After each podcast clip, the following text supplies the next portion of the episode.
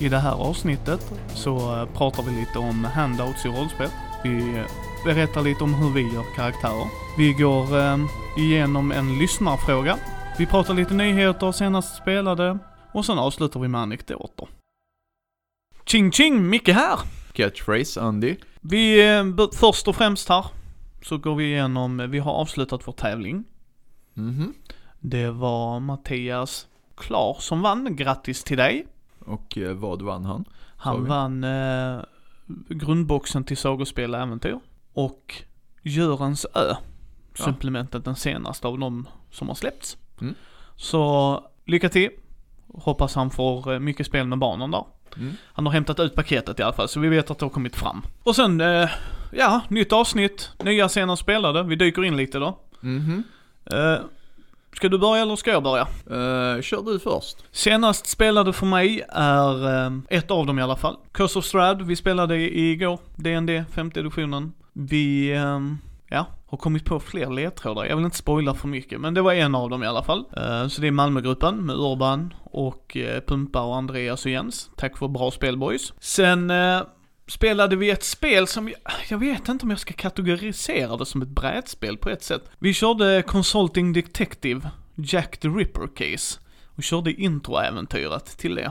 Ja, eh, de tycker jag ju är, jag tycker ju de är bra. eh, riktigt bra, men jag vet inte, alltså brädspel är det inte, det är ingen bräda. Det är Mm. inget annat. Det, Nej, det är, man har eget penna och papper. Eh, Man ska hitta vem som har gjort det, varför de har gjort det och hur man kom dit till slutsatsen. Cluedo vuxenversionen. Ja, det var helt okej, det ska jag säga. Det är inte min typ av spel riktigt. Och med det säger jag att jag kommer inte välja att plocka fram det, men Ida vill och då kommer jag jättegärna spela det. Men jag vill kategorisera detta som rollspel ultralight. För att det du gör är ju att använda slutledningsfråga, om man det är alltså ett detektivrollspel ska jag Nej, säga jag, också. jag tycker att det är en egen klass. Jo, alltså det, vad jag menar med det, jag förstår vad du menar Andy, men vad jag menar med det är att, som jag sa, som både jag och Fredde, för det var jag och Fredde, frugan då, som spelade, att frågor man hade i ett rollspel hade man fått svar på dem. För typ det var att vi skulle hitta en grej då, Ehm, hitta en individ då. Ja, Så, så är han där, det stod inget. Var vi än läste så stod det inget. nej, Medan om en spelledare bara, han är inte där. Ja. Okej, då kan vi gå vidare. Men det stod inget så vi visste inte hur vi skulle ta Det kan vara att vi har spelat fel också. Det är första gången vi spelade. Det var fortfarande en bra upplevelse. Det var väldigt intressant. Det var snyggt gjort. Komponenterna är ju en eh, karta. Så det är ju inte ens en, alltså på ett bräde utan det är en ihopvikbar Kort karta. över London. Ja, och eh, sen eh, case files. Ja. Helt okej. Schysst spel. Inte min typ av spel, men med det sagt så, inte dåligt. Det är ett storydrivet spel, det ska jag ge det. Men det är ju svårt. Ja, ja, de, de är jättesvåra. Förutom introäventyret, för jag, jag kom på synopsisen eh, innan vi började leta ledtrådar. Men det var också ett introäventyr, så jag Ja. boostar inte mig själv där, utan jag tror att det ska vara lätt. Och sen blir man lurad för de andra. Så att jag ska Ja. liksom, det är bara så här funkar spelet, nu ska jag visa hur du blir överkörd. Bara, ah Mm. tack. Men det var ett av de senaste spelen jag har spelat. Ja. Har du eh, något? Och jag, eh, som vanligt så tajmar vi inspelningarna lagom tills jag varit på biblioteket med barnen. Det, Ja. det, är, kanske, det är kanske vettigt förresten. Eh, så spel jag spelat senast. Jag har spelat uh, Magilabyrinten med kulorna och magnetiska pjäserna. Ja. Eh, fantastiskt populärt spel bland eh, barn. Eh, helt okej bland vuxna också för att i alla fall om man är lika senil som mig. Ja, och du kan faktiskt göra om den labyrinten så att, så att du kan utmana dig själv också. Så att jag håller Ja. med, bra spel. Ja. Mer då?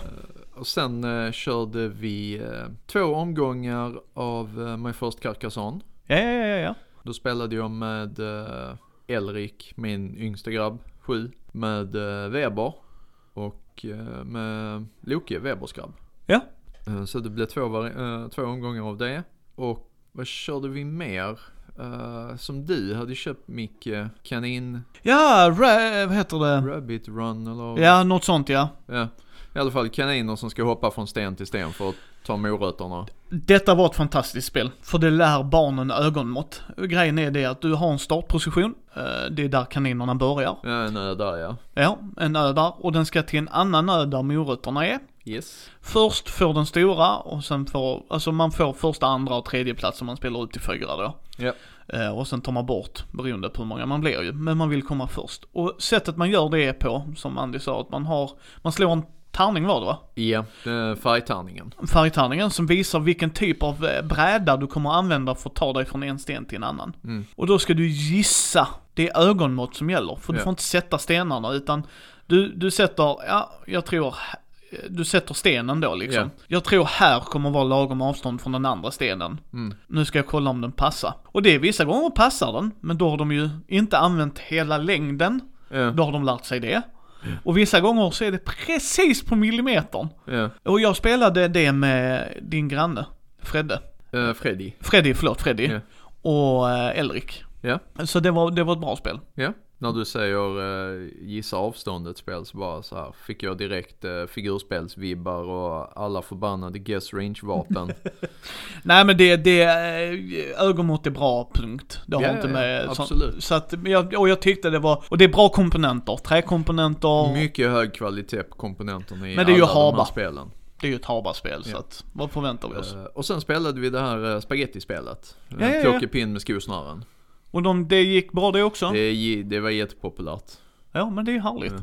Det är härligt. Ja, ja, det var ett av de bästa så här biblioteks eh, tillfällen faktiskt. Det var riktigt många unga. kom in ett helt tjejgäng. Ja men det är ju härligt. Eh, småtjejer. Ja, det, det är jättekul. Och det, det är verkligen speciellt att se hur de upptäcker hobbyn och hur bara, oh, alltså verkligen så här uppskattar det. Ja och sen är vi ju duktiga på att eh, förklara och vi brinner ju för detta själva och det gör ju också en del. Men, Humble brag. ja nej men vad jag menar är vi väljer ju bra barnspel. Där är Ja, folk, det är, för folk som fortfarande tycker Monopol är ett bra barnspel, ja go right ahead men vi är inte en av dem. Nej. Alltså de spelen vi har tagit med varför, vi, vi Men kollar Micke- upp mycket innan du och jag och vi provar med Elrik innan vi går ner där med det. Nu är det faktiskt så att Monopol är ett fantastiskt pedagogiskt eh, barnspel. För att barnen lär sig att världen är kall, hård och styrs av rövhål. Eh, om vi går vidare till mig då, så har jag spelat Orleans. Ja, Men den här gången som en co-op-variant. okej. Eh, väldigt bra, man ska ju lösa en uppgift, ett scenario så att säga. Eh, grundmekaniken är densamma och sådär, men man hjälps åt. Väldigt intressant, jag och Fredde gillade det. Eh, vi gillade ju vanlig Orleans, men ah, vi, vi är inte överförtjusta i co-op, han och jag. Uh, co-op funkar och absolut, det är rätt gäng så gillar vi det. Det är inte det va. Ja, Eh, Men han, eh, han har ju lite oron med alfaspelaren, liksom att han vill ju inte sitta och hjälpa folk och eftersom han vill lösa pusslet och lite Ja, sådana ja. grejer. Men han sa med rätt människor tycker han det är kul och eftersom vi vill lösa pusslet bägge två så bollar vi idéerna med varandra. Och det funkade. Så det gjorde redan ett bra kompetitivt system till ett bra samarbetsspel. Så tummen Okej. upp. Sen körde jag Castle of Burgundy, har du spelat Mm. det? Nej, jag har faktiskt inte det. Det är också ett av de som står på listan. Ja, jag ska ta med den då. Alltså jag tror uh, Ulrika hade gillat det också. Ja, Du slår Alltså- två tärningar. ja, Och den som i början i turen slår en extra tredje tärning, de Ja. använder inte den utan de placerar ut gods på den stället. Sen så med hjälp av tärningarna så ska man plocka olika typer av eh, hexagoner, eller vad man säger då, brickor i alla fall. Och som ska ut på din karta, men kartan, eh, platserna på kartan har en tärning så du måste matcha den. ja. Sen har du arbetare du kan offra då, eller offra, spendera. Eh, spendera arbetarna för att höja eller sänka. Och det som gör det väldigt intressant är att från, eh, alltså när du har slått en sexa kan du få den till en etta. Och en etta Ja. till en sexa. Så du är, inte, du är inte helt beroende av tärningstur. Så du har lite olika mekaniker där och lite olika victory conditions och sådär. Eh, fantastiskt spel. Ja. Ska ha med det till Gothcon. Ja. Eh, ni, när ni lyssnar på detta har det varit Gothcon, förlåt mig men. Ja. Men eh, det är ett väldigt bra, bra spel. Ja. Sen provade jag Santa Maria med bank. Okej. Det är också med tärningar. Ja, Men det var jätteintressant för att du spenderar resurser för att bygga där också. Men tärningarna går neråt eller till sidan. Alltså lodrätt eller vågrätt. ja, Inte diagonalt. Så beroende på hur du placerar tärningen och du har placerat dina byggnader. ja, Så går de i ett led. ja. Och det gjorde det väldigt intressant. Och du kunde också ändra tärningen där, men dock inte från sjätte till, alltså sexa till en etta eller en etta till en sexa. Så det var jätteintressant, det var också småcharmigt. Ja. Så att, eh, lite såhär tärningsspel. Som jag blev väldigt förvånad över, för jag gillar inte tärningsslump alls i spel om det inte är ett sånt spel, alltså typ Arkham Horror där det ska vara lite spänning. ja. Men här gjordes det snyggt, bra och enkelt och simpelt, så all heder till. Har du något annat att få till bordet? Nej, nej det är de. Sen så har det varit, eh, Mutant har vi ju spelat lite. Ja men senast spel, ja okej jo. Ja. Senast spelade rollspel var ju faktiskt MUTANT. Det ska vi göra om några timmar också. Yes. Eh, Det funkar eh, bra. Vi är fortfarande där i Berlin, nej, Nej, Paris, förlåt Paris. Paris. Mm. Håller på med cul-de-sac. Ja, jagar han berlinaren. Ja. Får vi se vad det ger. Ja. Eh, Men det är skoj som alltid Andy. Och vi är ett trevligt gäng ju. ja, ja visst. Så att, Angående vad det ger. Eh, första gången jag spelade detta som uh, liten glytt så gav det helt uh, OP-karaktärer. men eh, ja, det är vad vi sysslar med här. Ja. Nyheter dags igen Andy. Yes, vad händer? Eh, Nyheter, nyheter. Eh, Det är den första april nu. När kommer det ut? Ja, det är fortfarande nyheter i den här världen. Ja. Eh, Men det, Jag det bara här, tänker, jag kan säga det här också. Det är den första april men eh, we don't do that. Nej, nej, absolut inte. Eh, Däremot så, när jag var på väg hit idag så lyssnade jag ju på Dice Tower News. Och de Japp. berättade om att eh, Kina hade bränt en eh, resursbok till Call of Cthulhu som handlar om Shanghai på 1920-talet. Hörde du det idag? Nej, alltså den 29 mars släpptes Ja. det avsnittet. Eh, jag har inte hunnit kolla upp det, men jag ville ändå nämna det, för jag tyckte det var jätteintressant. Det är jättebra nyhetsredaktion där som säger, jag har inte hunnit kolla upp det. Nej, men jag tycker Tower News har ändå lite koll på den då. Ehm, Ja, jo det är en bra, det är bra grejer. Men eh, där hade vi den i alla fall, så att de valde att bränna hela. Eh, och eh, de har hittat en ny och de hade fått tillbaks pengarna. Så att folk kommer få sin produkt något senare. och det var inte Chaosium som hade givit ut denna kan jag säga. Nej. Nej, det var ett så här. De, de gör ju lite som det Dungeons and Dragons gör ju. Ja, ja, outsourca. Ja. Eh, Carnival Zombies är på Kickstarter. Det har nog avslutats när ni hör det här. Men eh, Second Edition, Deluxe eller icke Deluxe. Du kan få med vanliga gubbar eller med plastgubbar om du vill. Carnival Zombies är ett eh, co-op-spel. Ja, du, jag får bara inflika en grej här när vi sa att vi inte kollar upp grejer. Ja. Ehm, Kina bränner förbannat mycket spel som de inte gillar. Ja. Det är typ de tre översta, uh, fyra, fem, sex Google-träffarna handlar om att eh, kinesiska regeringen har bränt spel.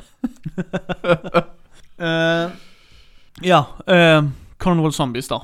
De, eh, det är ju ett eh, samarbetsspel. Man är, är i Venedig tror jag det. Väldigt intressant artwork. Ja, Eh, det är ett samarbetsspel och när man, eh, zombiesarna är kuber. Och när man rackar en zombie så ska man lägga det på en annan bricka. Och eh, om den inte landar väl utan hamnar utanför, så kommer zombies tillbaks. Väldigt intressant spel. Jag sålde min kopia för väldigt länge sedan. Så jag backade denna på Kickstarter för jag tyckte, tycker det är ett charmigt spel. Ja. Intressant artwork och det. Uh, Riot Minds, som har gjort Götterdam och, uh, eller Lex Occultum som det heter Ja. på engelska. Och uh, um, Trudvagn, ja, där kom det. Har gjort ett nytt spel, okej. Eh, Ruin Master. Ruin Master, sa du det? Jajamensan. Okej. Ja. Eh, det kommer vara rollspel i brädspel, typ. Jag är väldigt tveksam till det här. Du ska kunna spela det som ett brädspel eller som ett rollspel, typ. Alltså att det ska kombinera bägge. Eh, Okej, det låter ju som ett eh, typiskt uh, Dungeon uh, Crawl, crawl ja. ja. Jag är tveksam. För Ja, jag vill vi inte se. Ja, absolut. Men jag tror inte jag backar denna. Nej men alltså annars, de, gör ju inte dåliga produkter. Nej, men det här nej, känns nej. som ett konstigt koncept tycker jag. Eh, om ni gillar det så bara go for it liksom. Men jag och Andy är mer rollspelare än rullspelare. Ja. Eh, pdf-en till Call of Cthulhu Ber- Berlin är ute. Om man köper den det från Kiosium så får man en eh, rabattkupong till eh, den fysiska boken. Ja. Det har de gjort eh, sen, Alltid. Alltid typ, vad jag kan minnas i alla fall. Vilket är fantastiskt bra. För du får ju pdf-en med när du köper den fysiska grejen och då tar de av det du har betalat för pdf-en. Ja. Och det är ju schysst tycker jag. Ja. Har du spelat Tokaido? Inte Takenoko, utan Tokaido. Tokaido. Tokaido. Jag försöker komma ihåg om jag har det eller inte. Det är att du ska resa rundor, så du ska gå från A till B. Nej. Väldigt charmigt spel, jag har deluxe-utgåvan hemma, så den ska vi spela. Jag tror eh, vi hade kunnat spela den med Matrim också. Det är Mm. väldigt avslappnat. Det handlar om att du kan gå hur långt fram du vill, men den som är längst bak får fortsätta tills de är ifatt dig. Okej. Så vi, beroende på vilken handling du vill göra så kan du hoppa så långt fram. Men är det då tre punkter emellan så får jag gå de tre punkterna innan jag, om jag inte väljer att hoppa förbi dig. Ja. Och det handlar om att du gör en resa i gamla Japan. Ja. Eh, Väldigt, jag tror du kommer gilla den just för att du är Japan-nörd. Eh, men nej men alltså det, det, det lyfter fram det, det är mysigt. Alltså väldigt charmigt spel. Det är ju jättelight alltså i sådär, men det spelar ingen roll för det är mysigt. Det är ett Ja. mysspel för mig. Ja. Nej men alltså lightspel är ju bra. Eh, jag gillar light för att även om det inte uttryckligen står att det är barnspel eller så, så många, många lightspel funkar på lite yngre. Och det Ja. tycker jag. Varför jag nämner det här är för att det kommer en spirituell uppföljare till det här spelet. Okej. Där man ska göra det med båtar och öar. Så lite samma mekanik men lite nytt också. Och det heter Namiji och kommer lite senare på Kickstarter. Som jag förstod det som. Okej. Talisman igen Andy. Talisman igen med nytt tema. Kan du gissa vilket tema? Eh, talisman med nytt tema. Hmm, vad har vi haft hittills? Vi har haft det klassiska fantasy, vi har haft uh, när eh, Games Workshop uh, körde sitt. Vi har haft uh, Relic med 40k. Det är Fantasy Flight fortfarande eller? Uh, nej. Nej. Ja då blev det... Jag tror att tema, temat är steampunk. Nej. Nej. Om vi säger så här, Micke kommer köpa den. Vilket tema kan det vara då? Då kan det ju vara superhjältar. Och Ja. DC specifikt. Och, Och- ännu mer specifikt eh, han, eh, han som tror, att- den här sinnesförvirrade killen som tror att han är en fladdermus. typ. Det är Batman och att det, du spelar skurkar som ska upp till Batman och whoopa han. Alltså det här är så dåligt, jag tror det här blir så dåligt. Men det är Batman. Och om jag får chansen att spela Batman, oavsett hur det, det här är min guilty pleasure folk. Det här är min guilty pleasure. Mm. Jag kommer köpa det. Det är Mm. inget snack om det. Alltså det, och jag, jag skrev det. Jag, jag dog lite inombords. För det var någon som hade länkat detta på ett forum jag hänger på. Jag dog lite inombords. Men de har redan fått mina pengar. Och de bara, well said sir.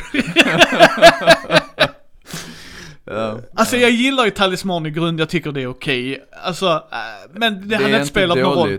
Det, det har med crowden att göra. Ja, och äh, återigen, det hade faktiskt inte spelat någon roll. För jag har alla Batman-spel. Mm. För att jag är en Batman-nörd. Alltså det, det är bara så. Eh, och det kommer ju från Wizard of the Coast, eller vad de heter. Hasbro, WizKids, de som har rättigheterna Ja. till talisman nu. Okej. Ja. Eh, Jim Henson, kommer jag ihåg han dock-snubben? Ja. Han har ju gjort Labyrinth. Ja. Kommer du ihåg den David Bowie? Oh nej, absolut inte. Se den gott folk. Aldrig hört talas om. Den kommer som ett rollspel. Den världen. Jag, Andreas blev helt, eh, helt så här, tyst där. Det ska han ha. jag känner samma grej. Det ska han ha. Om inte för någonting annat så för 80-talsnostalgi. Ja, det kommer göras, kommer göras av studion som gjorde brädspelet. Mm. Labyrinth. Mm. Uh, där ska finnas ett på Dark Crystal också. Jo, ja men det vet jag. Ja, Mm. jag vet inte om det finns ett RPG till det också, för i så fall skulle du kunna connecta det med eller köra standalone. Ja. Nej, jag är taggad, sånt tycker jag är skitkul faktiskt. ja precis. även, om det, även om systemet kanske inte blir något, så inspirationen kommer kunna ge dig mer till fantasy. Alltså, Ja. det är liksom bara låna, låna, låna och ta Ja. source material. Så här kommer en annan kul grej. Jag vill ha det, men det är ju bara för att det är världens bästa julfilm. Och vilken är det? Världens bästa julfilm. Ja, som Ja. kommer på jul varje år. Carl-Bertil Jonsson. Nej. Die Hard. Ah, ah, just det. It ain't Christmas until I've seen Hans Gruber fall off Nakatomi Tower. Precis. Jag gillade, jag gillade den memen som cirkulerade också. Merry Christmas from all the employees at Nakamoto Tower. och, och, vissa fattar inte referensen, många som Det- hade sett den gjorde. Men det ska komma som ett Det är en brädspel. julfilm men det är inte den bästa. Jo, för min del är det. Det är en av dem, en av dem. Men eh, det är inte därför, men det ska komma som ett brädspel. Jag har nört en kommunist vid min barm. Carl-Bertil Jonsson. Uh, Die Hard ska komma som brädspel. Okej. Ja, eh, det är väl en tematik. Eh, Ja, ja. Det kommer Ja. vara one versus many. Oj, oh, oh, fan. You don't say, undrar vem den one kommer vara. Så du menar att det kommer vara som så väldigt många andra spel med en spelledare eller overlord? Jo, men det här, här, här blir det lite intressant ju. Där du har en som ska springa runt och vara hjälten och fyra skurkar. Alltså det, jag kommer vilja prova det. Det är US Monopoly som USopoly som kommer Ja. göra det. Okej, Men de har ju börjat höja, det är ju även de som har gjort deckbuilding eh, Harry Potter. Och den tycker jag är jättebra. okej. Så att de gör inte bara monopol och det. Men udda tema, jag kommer se hur det görs, vem som har gjort det, jag kommer titta på det. Är det coolt så kommer jag nog köpa det. För det är, om jag ska välja en one versus many, så är det mycket coolare att springa runt som John McClane. och försöka En putta ut House Rambo. Group än John Rambo, jag tycker det, hands Ja. För han fick verkligen en hjälte liksom när han springer där på glasskärvor och sånt. Det är min Ja. boys, uh, boys jag, nej, jag, jag gillar att han är så anti-hjälte egentligen. Är Ja, bara, han vill ju inte vara där. Nej. Han vill ju inte vara där alls. Han är bara där för att bråka med sin exfru Ja. liksom. Och sen gillar han när han inte vet att det är Hans Gruber som är skurken. När de Ja, det är träffar. så Ja, snyggt. bra film, se folk. eh, och sen avslutande. Gale Force 9, vet du vilka de är? Ja, De gör ju lite extra lullull till D&D bland annat, men också gjort IP-spel. Ja, Så som Sons of Anarchy, ja. eh, Firefly har jag, det får vi spela en Ja. dag. Men de ska göra Dune. D-U-N-E. Ja, Det ska komma som brädspel igen. Och vad jag har fått... Herbert, ehm, ja. Ja, om jag har förstått detta rätt så ska det vara samma spel som Fantasy Flights Dune, alltså REX-spelet som de relaunchade sen i Ja. sitt Twilight Imperium-värld. Ja, Men jag är inte säker, det stod inte så jättemycket så jag kunde inte liksom vad Kommer det vara det eller ett eget system? Men det kommer i alla fall vara med den settingen. okej, ja. Så det kan bli intressant. Eh, så håll ögonen Ja, på. alltså jag, jag älskar ju eh, Dune också. Det, det är ju liksom fantastiskt. Uh, fantastisk värld. Uh, Sci-fi när den är som, som bäst. Ja. Men det var nyheterna vi hade denna gången. Så, vi har haft en lyssnare som har hört av sig Andy. Oh, första. Ja. Eh, han hade en fråga till oss som han ville att vi skulle ta upp i podden och då, som jag skrev till han då när vi läste det hade vi redan gjort uppsättningen. Ja. Men nu spelar vi in igen ju, så då tar vi upp den. Yes. Och han har ett ämne. Först shoutout till Patrik Brodén.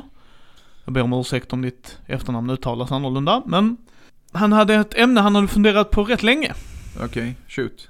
Han har en blygsam spelsamling tycker han, cirka 30-40 spel. Jag tycker Ja. inte den är blygsam.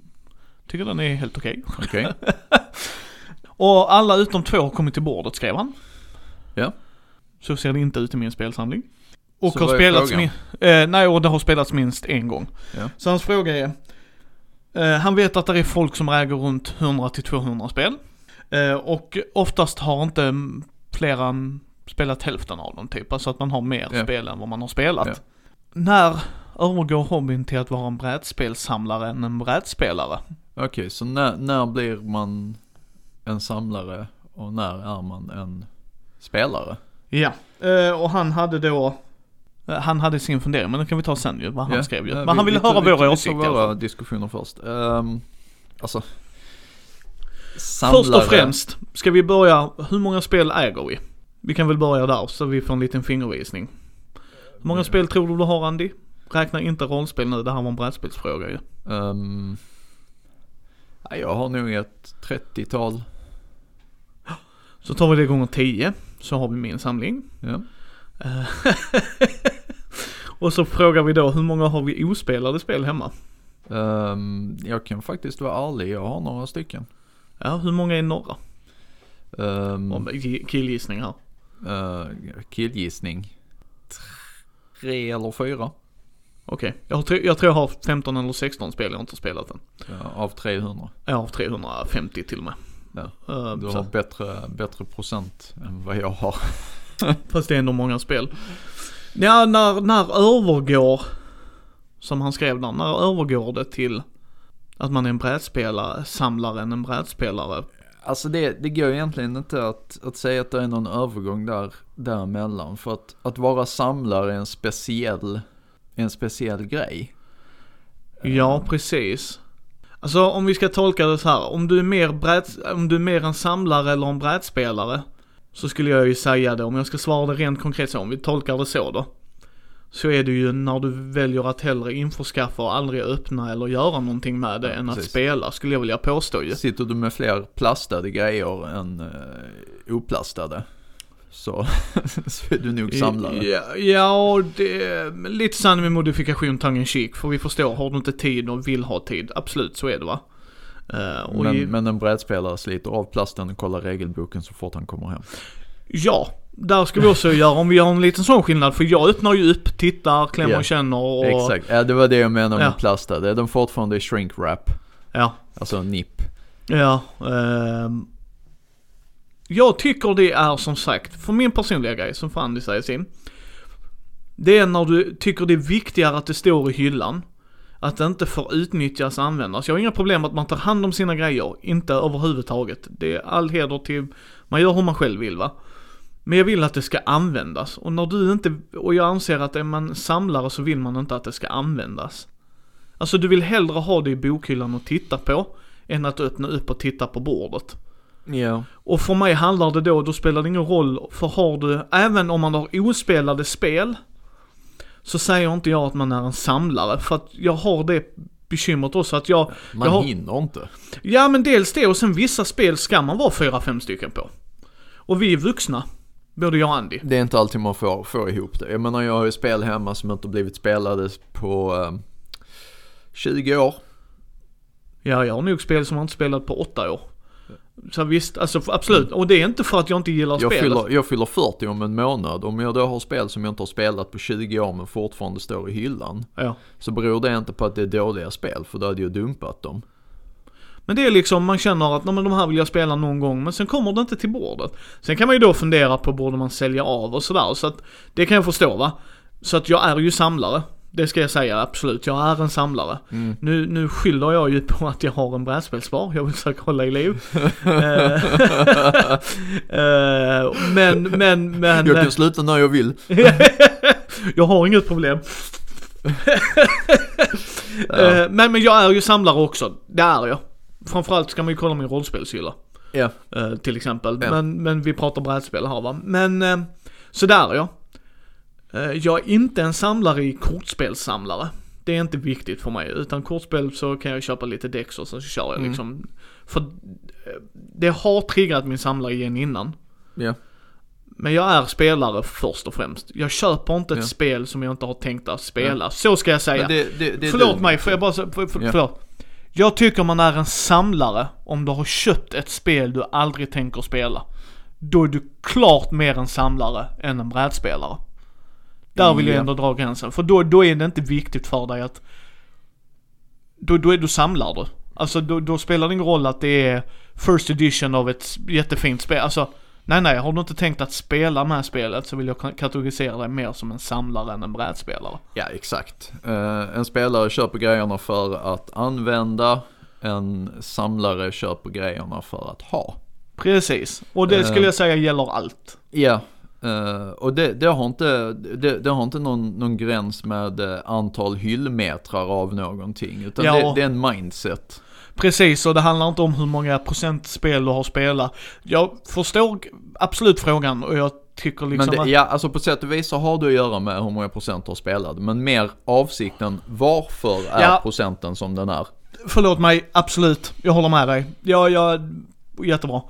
Självklart handlar det ju om vilket, vilka, alltså vilken anledning du inte har det spelat. Alltså är det bara där för att bara vara där. Mm. Och då, man kan ha ett sånt spel, det har jag inga problem med. Men då har du ju samlat det spelet och du har inte köpt det bara för att vara brädspelare. Då har du inte tänkt att unshrinka det liksom och slänga ut på bordet. Nej, och sen är det ju så här också att eh, jag är spelare först och främst, men jag är även lite samlare. Eh, till exempel eh, Kult. Ja. Jag la många år på att få en komplett samling där. Eh, den är inte helt komplett än. Micke var inne och pratade på CCG. Eh, de av er som kommer ihåg det så släpptes det ett eh, kult CCG på 90-talet. Jag fattas tre kort, jag ska posta en lista på dem. jag är beredd att betala, eller trada. Nej men det, alltså jag är också samlare. Eh, Som i nyheterna. Jag samlar ju på allt med Batman. Ja.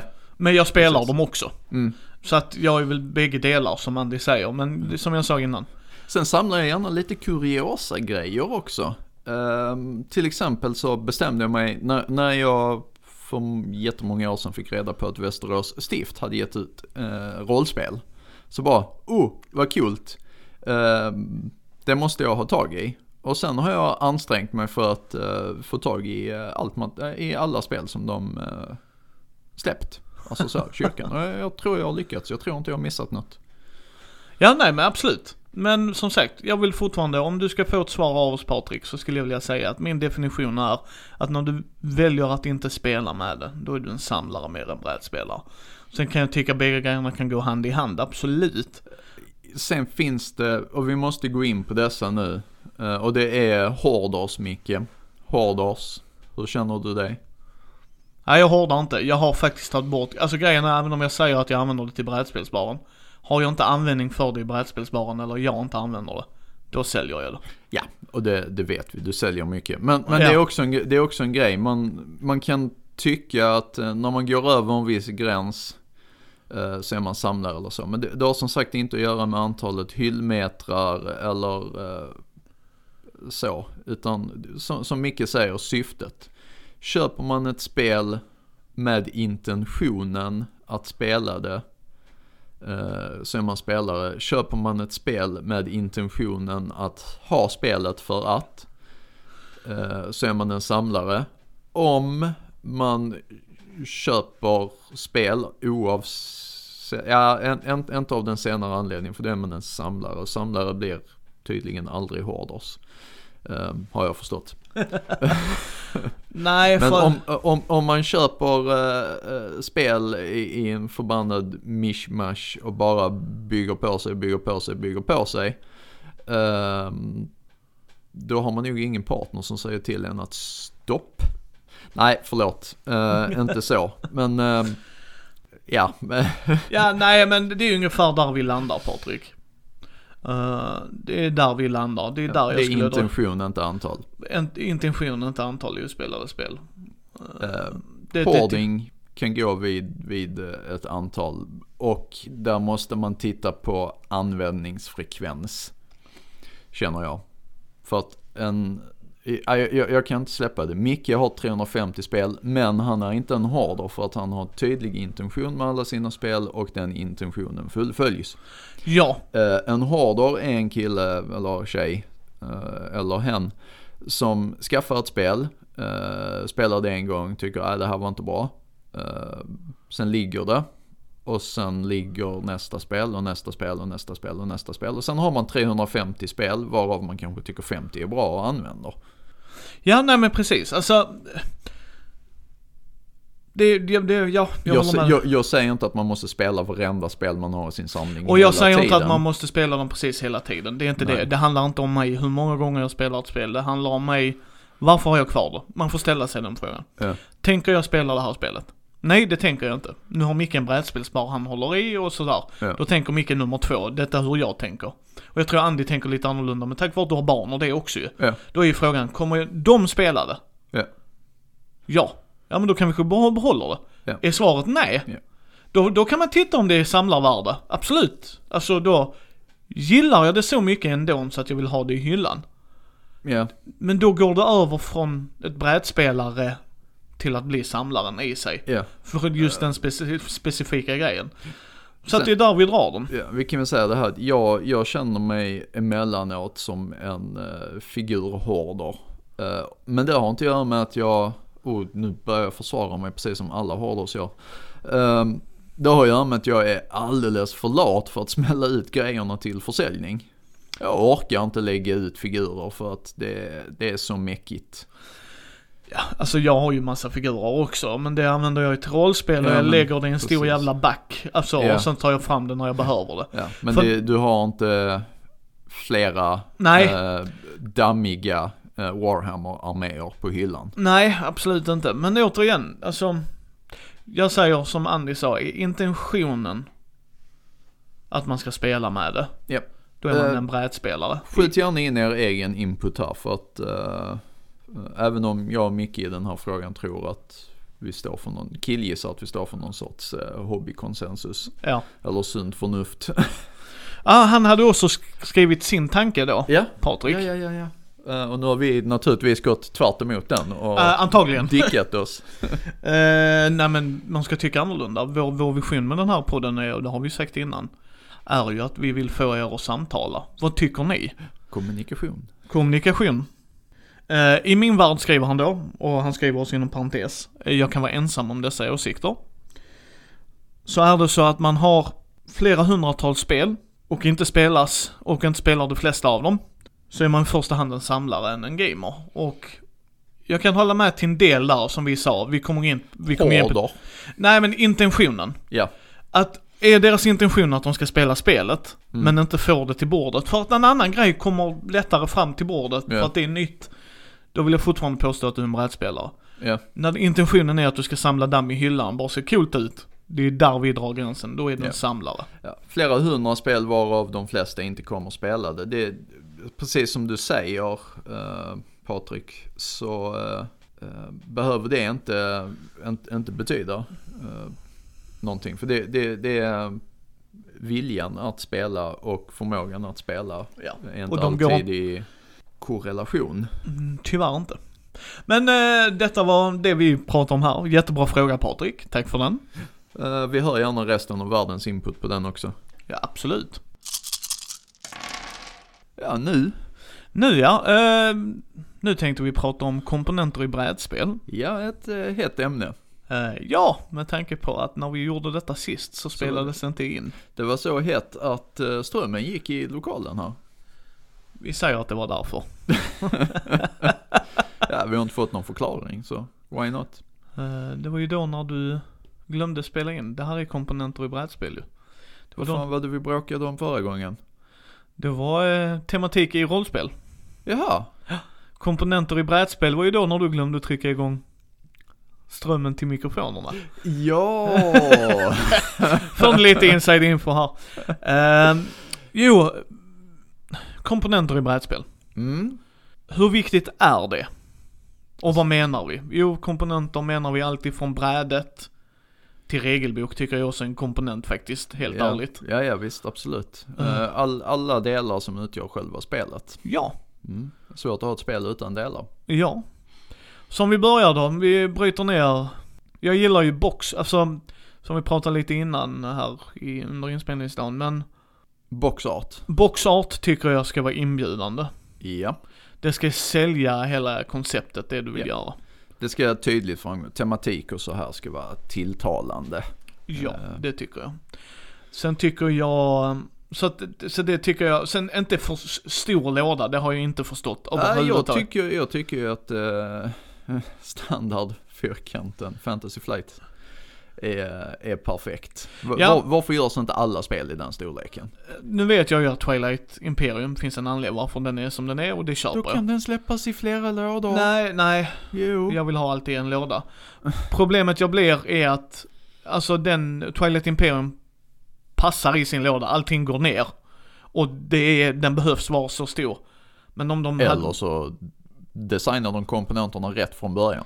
Nej, vad jag menar är Andy, jag har, har spel hemma som är alldeles för stora för lådan jag har fått det i. Det är det jag menar. Det, det, ja, det är tråkigt. Ja. Eh, Det håller jag med om. Uh, finns ju en del exempel där. Ja. Men det, det tror jag har att göra med att eh, vissa företag har försökt att standardisera eh, storleken. Och det, det är på gott och ont. Ibland blir det för mycket luft. Ja, och, jag, och, och det luftet kan jag fylla med andra brädspel. Ja, Men ja, så att det är där, lådan för mig, den ska vara funktionsduglig, om vi ska prata komponenter här ju. Den ska, göra, den ska fylla sitt värde. ja. Det är inte lönt för mig att ha en eh, låda som bara tar plats. Sen- Nej, Alltså, då används den och den är till bredden, ja. då köper jag det. Då är lådan som den är Men va? där är ju, eh, alltså nu, nu vill jag inte hata på, på någonting så här. För, särskilt inte eftersom jag gillar spelet. Eh, men till exempel Dominion. Ja. Det, det känns, alltså jag, det, det känns onödigt. Där är mycket luft i den, eh, i den lådan. eh, och då kan man försöka försvara det med att, ja nej men eh, eh, det får precis lagom plats med korten och det är liksom uttänkt så här. Jo men spelar man Dominion mycket Eh, så slivar man korten för de slits extremt mycket när de blandar sig och så fort du har slivat dem får de inte plats i den där inserten ändå och då får du gå antingen köpa en special-insert eller så gör du som många andra, stoppar dem i en ziplockpåse i, eh, i lådan, tar ut inserten. Och då ser man att det är väldigt mycket luft. Ja, eh, i den nya Big Box kunde jag sliva och allting och lägga ner. Ja, jag har inte sett den, jag Nej, har bara sett den de, kommer du eh, se på, eh, standardstorleks, eh, alltså när, nu, när jag nu pratar om det innan. Ja, a- a- absolut, absolut. size. Och jag tror det är en av kritiken de har fått, det är därför jag säger det. Eh, vi ska ju ha med den på Gothcon, förlåt att vi Ja, nämner det igen. att spela, det är ett bra spel. Ja, eh, ni kommer höra detta på måndagen efter Gothcon. Men eh, vi, vi, men där vet jag att de gjorde det, för jag slivar just det av den anledningen, tack vare att jag har med det till brädspelscafén och det. Ja, Och jag, jag stör mig också på det när det inte går att göra i spelet. Och då har jag inte förstått grejen. Här får du plats med dina kort, okej? Men om jag vill sliva dem? Nej, då kan du inte. Okej, Nej. jag kan förstå att ni inte kanske räknar med att alla slivar. Okej, fair enough. Mm. Men hela den här inserten blir klumpig och då när jag tar ut inserten så inser jag precis som du säger, jag har jättemycket luft. Ja. Vilket gör ingenting om de släpper expansioner för den delen. nej, nej precis, alltså man får ju ner en eh, fem Dominion-paket i en låda. Ja, men eh, okej, men så att jag tycker lådan ska vara funktionsduglig. Korten, ska du ha kort i, för bövlen gör det med någorlunda bra kvalitet. Ja, eh, dra, dra in, visst håll kostnaderna nere men inte på, på kvalitet där för att kort slits. Hade jag fått bestämma så hade alla kort eh, tillverkats i sån här eh, rip-proof eh, stain, eh, jag var på väg att säga absorbing, motsatsen. Eh, Ja, avstötande sånt Ja, material som tar bort vätska. plast Ja. helt enkelt. Då, då hade jag varit jättelycklig. Sen hade kanske inte miljön varit så glad. För att jag tvivlar på att det är... Nej men liksom där, nej men jag känner liksom, det är klart, man kan ha det bästa av det bästa, men vi tar Roborally och Whiskits. Mm. De komponenterna är ju så att jag vill kräkas på det spelet så dåliga de är. Korten är ju kartong. Ja, Alltså det är inte ens kort.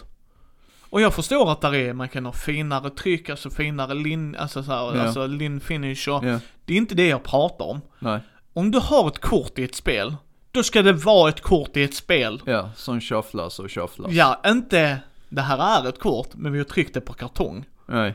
Och, det- och det är tunn, alltså det ah, ja, ja, mm. Ja, Eh, jag, jag har ju eh, First Edition Robo Rally ja, ja, den är ju inte ens och i, uh, Armed and Dangerous. Och eh, ja, jag kan ju inte klaga på komponenterna där, det tycker jag inte. Nej, men detta är WizKids och de tänkte Ja. hur kan jag göra det här billigt? Och då kommer vi på andra grejen, de gjorde jättedåligt i det.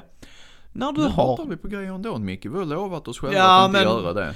vi, vissa gånger får vi faktiskt göra det, för att det, spelet är bra.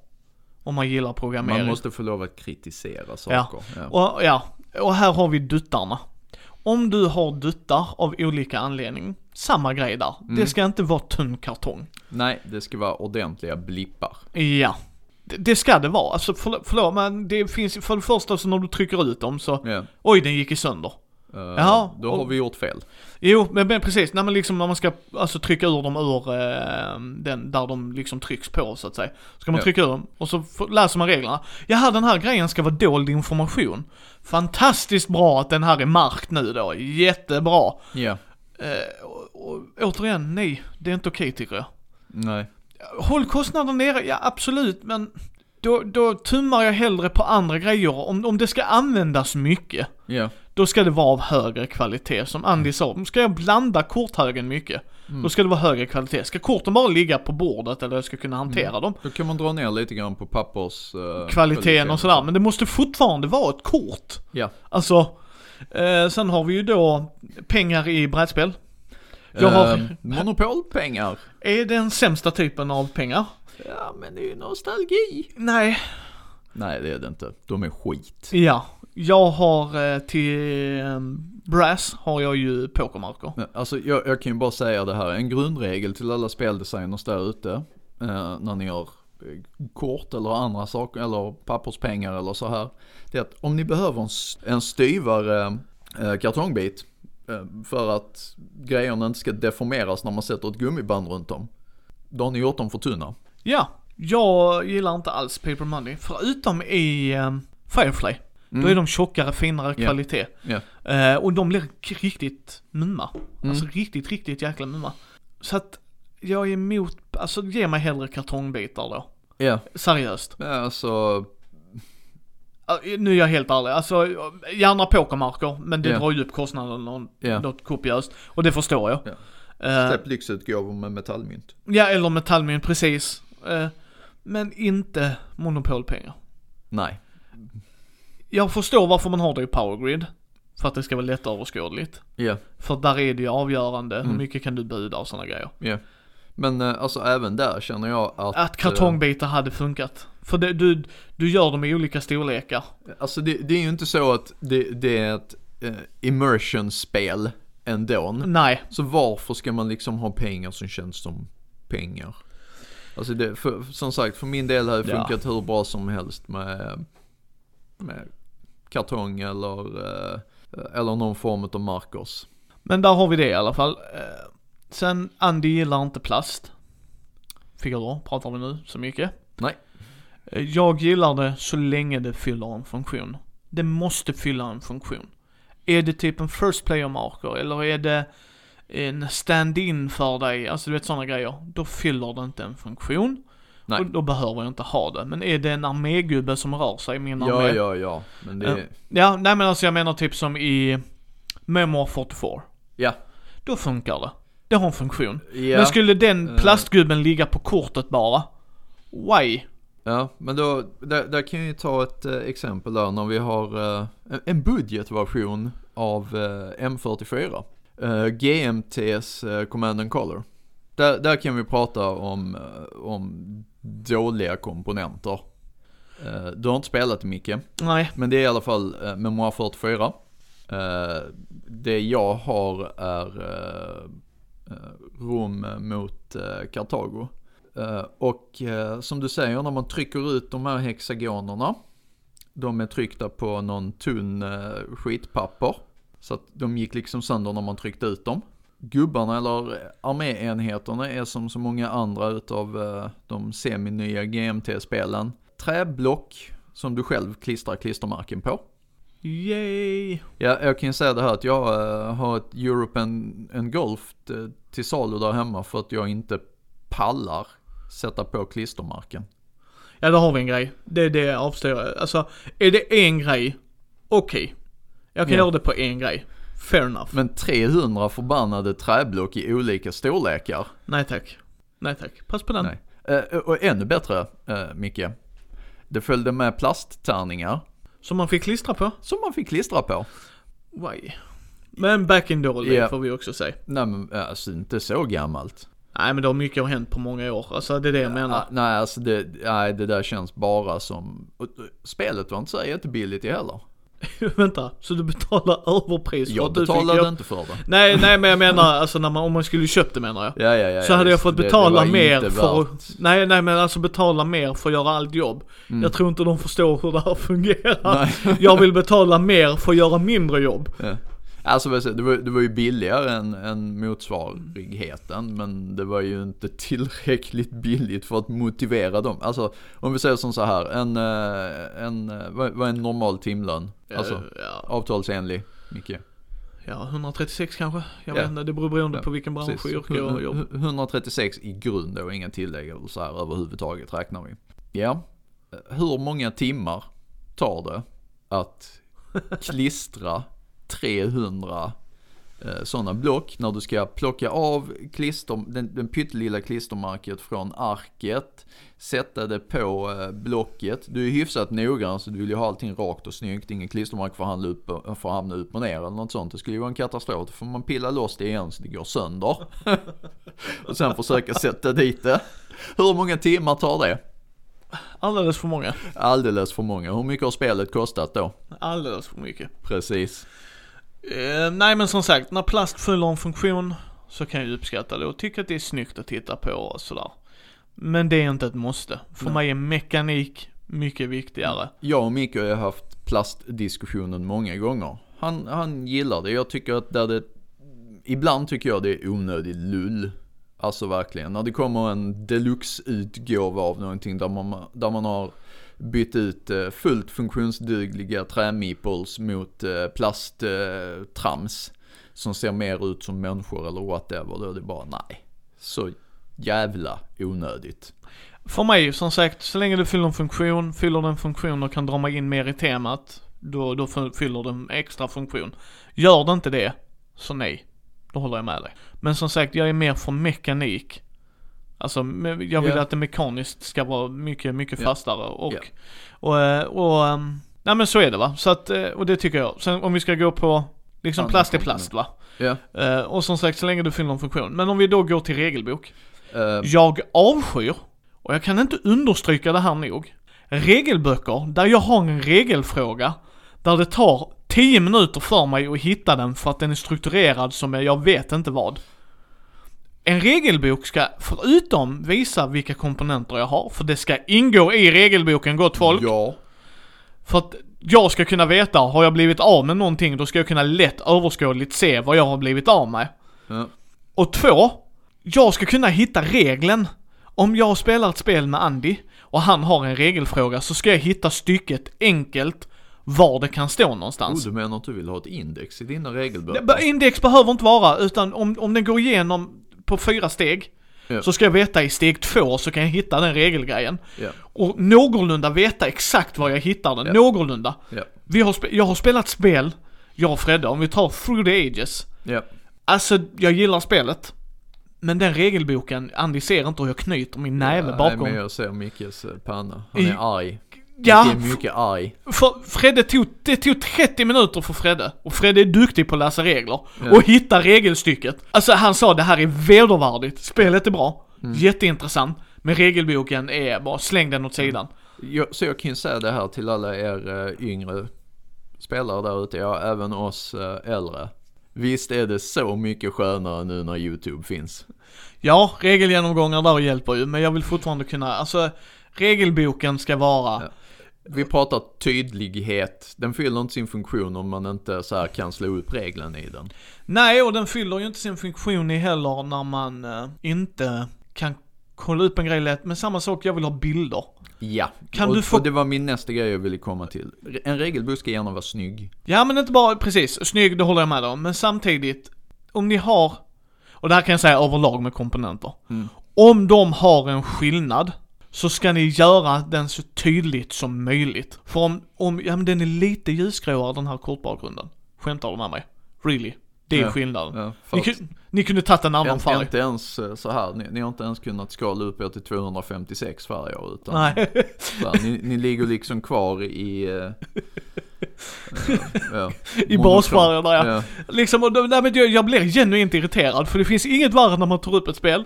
Så kan Andy sitta där och så bara, ja vad gör de? Jag har ingen aning för att jag kan inte se skillnaden. nej. Jag kan inte hitta skillnaden i regelboken. Och för att dels visar de inte i regelboken, Nej. vilket visa. Om det här kortet, alltså den här korttypen, det här är ett actionkort. Ja hur ser jag att det är det? Ja det är röd baksida till att börja med, soft. Mm. Eller det är röd text i huvudrubriken då. Okej, jättebra. Mm. Jag ska inte behöva gissa mig till de här grejerna. Eller det står väldigt tydligt. Eller, Action. Ja, actionkort. Absolut va, men jag har spelat spel där man bara, det här är vedervärdigt, det här är Ja. så jäkla vedervärdigt. Och har ni duttar som ska hållas hemlig, återigen, gör dem tjocka så att jag kan trycka ut dem. Eller låt dem vara färdigpunchade, Ja. så att ni har gjort det. För att det är jättesvårt att spela ett spel där man, jag vet vad Andy har där. Jag kan inte, inte spela på vad Andy har där. Alltså tyvärr, alltså det, det, ja, men kör hårt. Jo, absolut va, men du vet vad jag menar. Det ska inte behövas vara så. Och nu pratar inte jag om när ett spel nöts ner. För då har du använt det, då har du Ja. gjort sin funktion. Ja. Nu snackar jag, innan du har börjat spela spelet så är det märke på det. Ja. Då är det dåliga komponenter. Ja.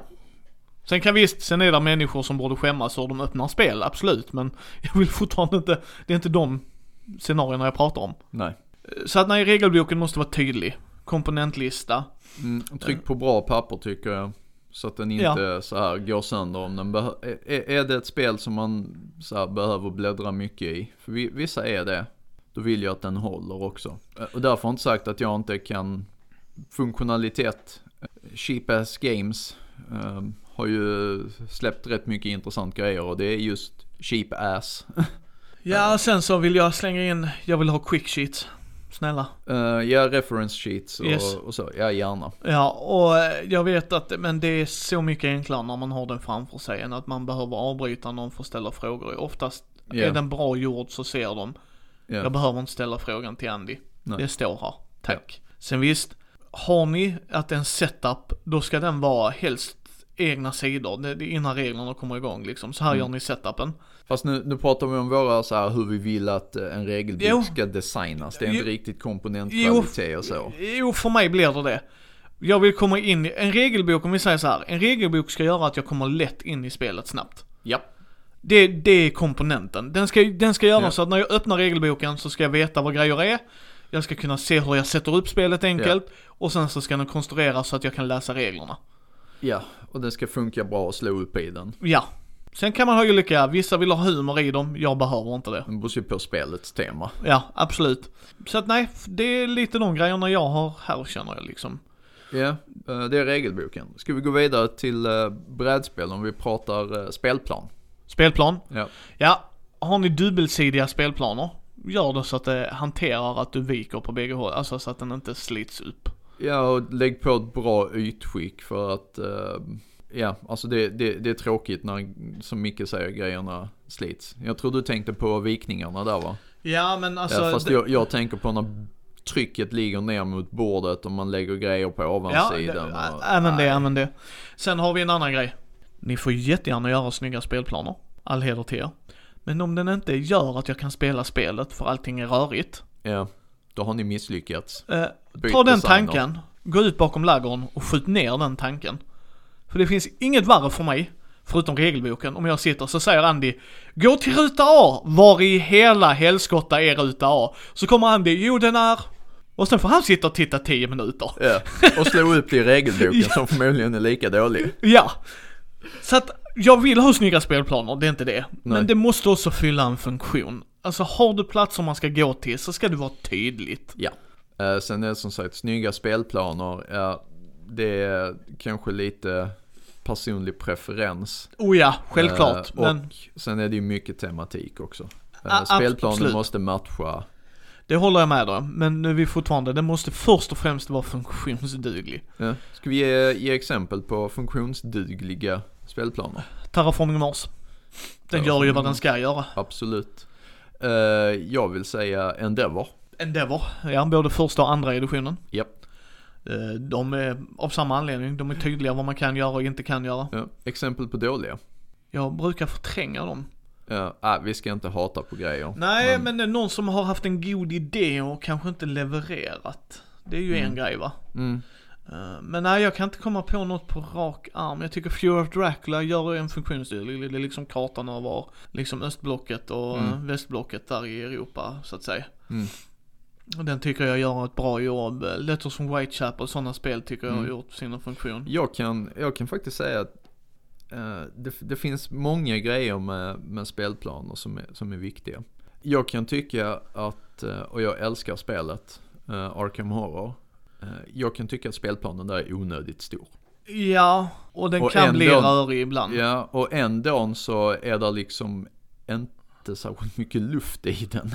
Nej, men jag tycker den gör sin funktion emellan. Jag förstår Mm. vad du menar. Den Nej, känns alltså lite det- kluddig. ja. Heter, eh, Jag har inget litet bord. nej.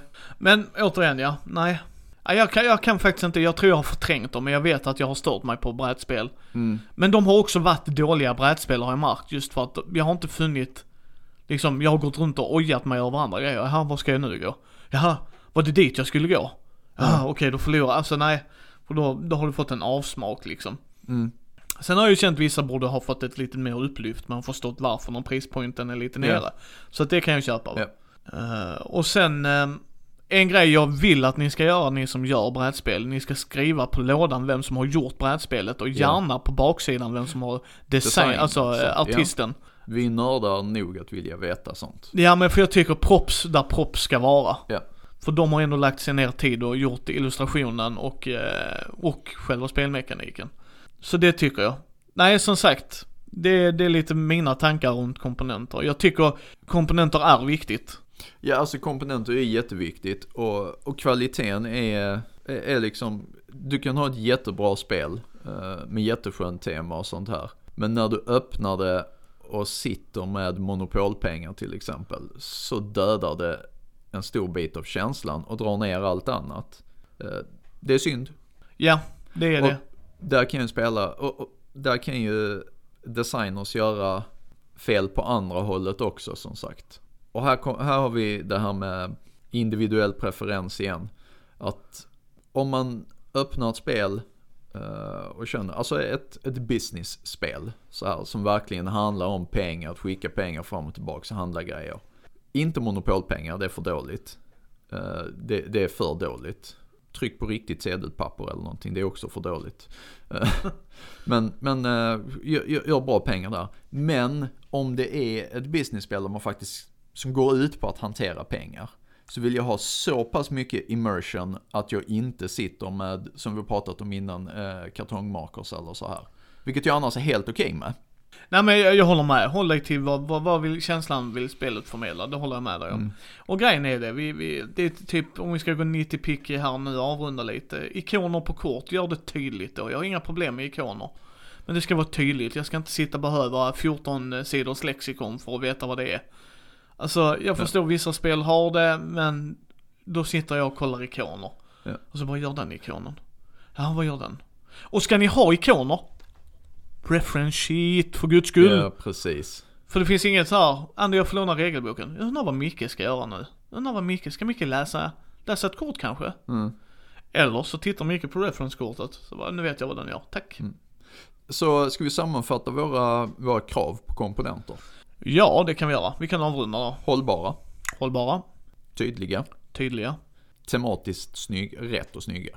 Ja, alltså passa tematiken. Ja. Ska du sälja in ett, ett mer tematiskt spel? Ett IP-spel är ju liksom hopplöst om man har misslyckats Ja. med grafiken och så. Så då håller jag med. Men, ja, Så att eh, det var våra tankar om komponenter. Jag tycker, vi tycker att det är viktigt i eh, brädspel.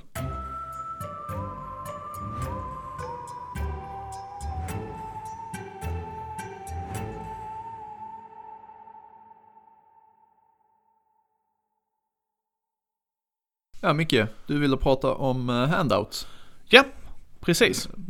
Vi pratar lite om handouts här i rollspel ju, som sagt. Ja, vad, är, vad var det du ville? Vad vill tycker du? om handouts? Eh, det beror på. Där kan vi prata kvalitet. En, en bra handout som ökar immersion eh, eller på annat sätt för spelet framåt eh, är jättebra. Men sen går det att missa grovt också. Det, det går liksom att skicka ut en, eh, alltså många, många tidiga eh, moduler så här. Eh, äventyrsspel gjorde en hel del där man liksom kunde kopiera och klippa ut eh, scrolls och, och sådana här grejer. Det, nej, det blev inte bra. Jag, jag förstod tanken, eh, men eh, som spelledare så tog jag hellre och handskrev det och så här, på gulnat papper. Det fanns en halv miljon sätt, det finns en miljard sätt att gulna papper om man inte är så här är vuxen, är jätterik och kan köpa pergament typ. Så det, det, det beror på kvaliteten väldigt mycket. Ja, jag känner lite samma grej där. Görs den bra så görs den bra. Görs den eh, dålig så görs den dålig. Jag vill gärna ha ett pussel i handen om det går. Alltså om man har en sån ledtråd så tycker jag det är alltid mysigare att hålla den i handen. Men är Ja, den... till exempel en, en pusselbox eh, för att få, ta, få ut en ledtråd eller så. Ja, Det tycker jag är, det, det, det är bra för då får spelarna så här jobba lite också. Och sen så förr eller senare så är det alltid, nej inte alltid så. Mi- Mina smartare, eh, mi- mi- mina smartare är spelare. Nej men, eh, mina spelare är eh, kloka nog att om de får lite tid på sig lösa de flesta pussel. Ja, och sen, sen så tycker jag liksom, ska man få en ledtråd, om du inte gör något med den, så ger man den hellre i textform. Ja, Då är det lugnt. ja, Gör du något spännande med den, absolut, då tar jag gärna emot den och tycker det är jätteroligt och mysigt. ja. Men är det liksom, då kan man hellre beskriva det. Och ja, sen och så får spelarna gärna skriva upp själv liksom. Precis. Eh, om det då inte är ett eh, så här, detektiväventyr, så investigation-äventyr, där man uttryckligen beskriver att man hittar en note eller Ja, ja alltså, precis. Hittar man ett anteckning, då kan man ju liksom skriva det på en anteckningsblad liksom. Ja. Det här hittar du absolut. Men jag tycker det kan vara förhöjade faktiskt. Det kan göra det. Men det är svårt och jag tycker man ska experimentera. Jag har experimenterat. Ni fick ju till exempel pergament-ish Ja, precis. i Mm. uh, Ascana ju. Ja, Med de olika sigillen och det. ja. Med Ja, vaxen det- och det. Det, det var ju liksom jättebra. Ja. Alltså, så här, det, det är ju inte, alla barn kommer väl ihåg hur man gör en potatis eller morotsstämpel. Ja, man behöver precis. inte vara jättebra på att karva Nej. för att det ska bli någonting. Och eh, jag tyckte det var nice. Sitta och göra liksom, jag satt och pillade med det. Mm. Men det, det är ju lite grann hur mycket en spelledare orkar ha tid med också för att handouts kan vara väldigt krävande. Oh ja, oh ja. Så att, eh, ett slag till er eh, spelare. Uppskatta den ändå på ett sätt. Ja, Liksom, Men- man får gärna kritisera den men, men, men där, där kan man ju känna det här också. Om spelledaren har lagt ner tid på det så märks det i kvaliteten. ja. Eller åtminstone bara, försöket. Ja, precis. Liksom, Ja, om det bara är "Öh, här behöver de någon form av handout. Så, så känner man det. absolut. Men jag tycker det förhöjer, jag tycker det tillför någonting till det. Ja, Alltså på rätt sätt. Alltså, oftast. oftast ja. Eh, Sen finns det andra, andra tillfällen som man bara undrar, men det här är ju bara, aha, okej nu har jag tre papper till som ska ligga i min karaktärsmapp liksom till, till vad? Ja. Jag kan ju säga när jag har, eh, jag har gjort olika grejer här. I eh, DC när vi körde det, så var de ju superhjältar där. Och Ja. då hittade de ju en, då gick jag och köpte på Clas Ohlson tror jag det var. En sån kassaskrin som ser ut som en bok. Ja, Så säger jag ni hittar nycklarna då, så hittar de nycklar. Så börjar de titta liksom, så här, vi letar och letar och letar. Och de beskrev lite hur de Ja. letar liksom. Ja vi kollar under i bokhyllan. Ja så sa du tar ut den här boken. Så fick de boken. Så tittade de in i den. Mm. Och detta var en eh, mellanboss kan man väl säga. En Ja. pimp liksom sådär. Så jag hade ju köpt billiga sådana, du vet, leksakspengar. ja, monopolpengar. Ja, fast det var dollarsedlar. Ja, Men det var fortfarande monopolpengar, absolut. Så knycklade jag dem, hade använt dem, alltså du vet verkligen sådär. Och sen rullade jag ihop dem till en sedelbunt. Mm. Och så klassiskt så här band. Så la jag ner det, sen hade jag hittat en leksakspistol. För jag tänkte han borde ha en liten, liten dold pistol, varför Ja. inte? Sen så, min fru har en Android surfplatta. Och där fanns ett program som man kunde göra eh, körkort. Och Ja. pass. Ja, och ja. fick det, även om det var fake va? ja. Så fick du På, bra eh, på min tid så var det betydligt svårare. Ja, så jag gjorde tre fake eh, pass. Ja, Som jag laminerade. mm, Och sen tre kö- fake-körkort. mm, Och sen var det en plånbok med lite andra grejer och sen visitkort hade jag lagt ner där. Alltså han hade connections liksom sådär. mm. Och den handouten var de svinnöjda med. För den ledde dem, och där hade de också, just det. Han hade en bok med vad folk var skyldiga han. Du vet the Mm. black book, klassiska. Och det var en klassisk liten svart bok. Ja, Den var svårast att göra. Jag fick så ont i handleden. Fick vi verkligen sitta och skriva allting. Så den ångrar jag mig så efteråt. För jävlar vilken handledsvärk jag fick. Men det var värt det. Det var det. Ja men det var just liksom du vet monoton rörelse, jag måste skriva, måste skriva. Eh, och det gjorde att de till sist hittade skurken. ja, För att de kunde med hjälp av ledtrådarna liksom Ja. att, sen så när de fick de pengarna, han hade väl såhär 10 000 dollar eller något sånt sa jag att det var, de räknade. Så gav de det till bättre behövande. Och Mm. då kunde de liksom ge det till dricks och sånt, så de gav mig, alltså NPC-erna. mm. Ja, du men fick det. tillbaks pengarna. Precis så att säga. Och då, nej men de gillade det. Jag vet att eh, en skurk skulle hota gruppen. Och då hade jag tagit en billig plånbok, jag hade hittat en billig plånbok. Så hade jag gjort ett sånt körkort igen. Ja. Och så hade jag hittat en, för det var Mis karaktär då, en bild som jag bad om ursäkt här, för hon vill ju gärna göra mycket själv. Så sa jag, men jag vill ha lite frihet. Så det var hennes pappas plånbok. Ja, Så hade han lagt fram det så hade hon vetat precis i början på, eller på den dagen, så hade hennes pappa blivit rånad. mm, Och då fick hon ju plånboken framför sig och då fattade hon, vänta, det har med min extra aktivitet på kvällarna att göra. Mm. Och det var så rätt så schysst, men då är vi där igen, det hade ett syfte. mm, För det var en lite mer impact känsla när han slänger fram plånboken. För det var ju Mm. det eh, NPCn gjorde. ja, Så tar hon upp den, så kände hon ju igen sin pappas namn, för, hon, Mm. för jag hade frågat henne. Och då såg hon det och hon bara oj, oj, då blev det liksom wow. Mm. nu, nu har vi en verklighet, alltså nu, nu har vi en grej här. Så de grejerna gillar jag, men det är lite lättare att göra i en modern tid. Sedan i, om vi tar Ascana, mm, då fick jag tänka lite mer medeltid. Och då tänkte jag på sidenband och ja. vax och liksom ihopsnurrat och eller i Ja, lite kuvert. fantasy sådär. Ja. Mm. Eh, och sen har jag då ädelstenarna som jag har använt i lite Ja. olika grejer, men det är ju bara glas. Alltså sådär. Ja. Men de funkar också. Mm. Ni hittar den här och man ser ju på folk, de gillar att klämma på det så att Ja. Eh, sen pusselbox har jag funderat på många gånger. Eh, för jag tycker som du säger där, för det är mycket spelarna kan hålla i och använda, ju Ja, bättre. Ja, om, om det Om det- tillför något som sagt. Precis. Det, det finns en risk med, med handouts, det är att folk sitter och fibblar för mycket med dem och för lite med spelet. Och det finns definitivt en risk att man som spelledare snöar in på att åh vilken kul, jag ska göra det här till en jättesnygg häftig handout och, och så. Och så missar man att jo men handouten är väl inte äventyret eller scenariot. Nej, Om, om, Det du lägger jag med mer tid, om du som spelledare lägger mer tid på handouts än på scenario, plugg och skriv så vet jag inte. nej då, då tycker jag att man har, det håller jag med dig om. Men jag har ju gjort, gjort det i avsikt efter jag skrivit äventyret. Ja, ja, ja men alltså att, att man gör det till en viss gräns. Men jag, jag vet att när jag var yngre så kunde jag bara Ja, ja, ja, och så skriver jag äventyr och sånt. Ja, och så, och så ska den, den här eh, grejen finnas. Och sen har jag lagt typ dubbelt, och det, det är för att jag är så här perfektionist. Eh, lagt dubbelt så lång tid på att tillverka den här prylen som det tog att skriva. Ja men så är det va, det, det håller jag med om. Det, det måste vara proportionerligt. Vissa är jättebra. Jag vet, eh, det finns en illustratör och författare, Dennis Gustafsson, Mm. som har gjort Viktor Kasperssons eh, albumen där som jag visade dig, som du har en av. Mm. Han har ju spelat på spelföreningen Helsingborg Mm. och han gjorde sina egna handouts. Ja.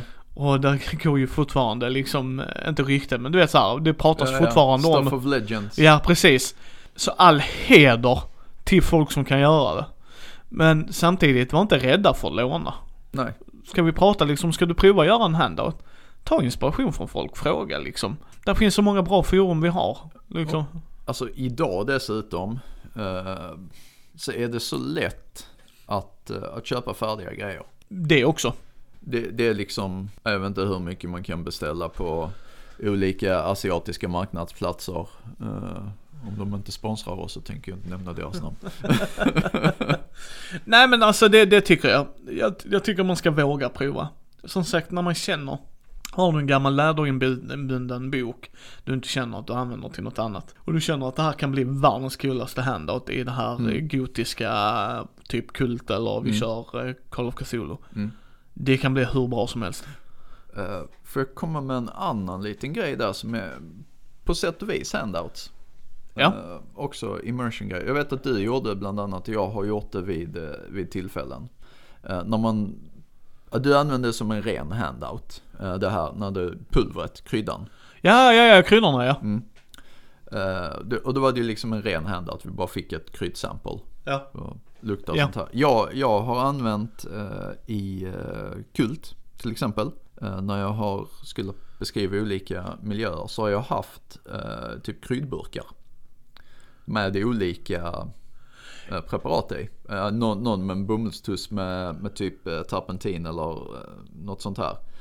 Som jag bara beskriver rummet så här. Spelarna får blunda väldigt mycket när jag beskriver. För att de målar dem Ja, men jag målar scenen själv så att Ja. säga.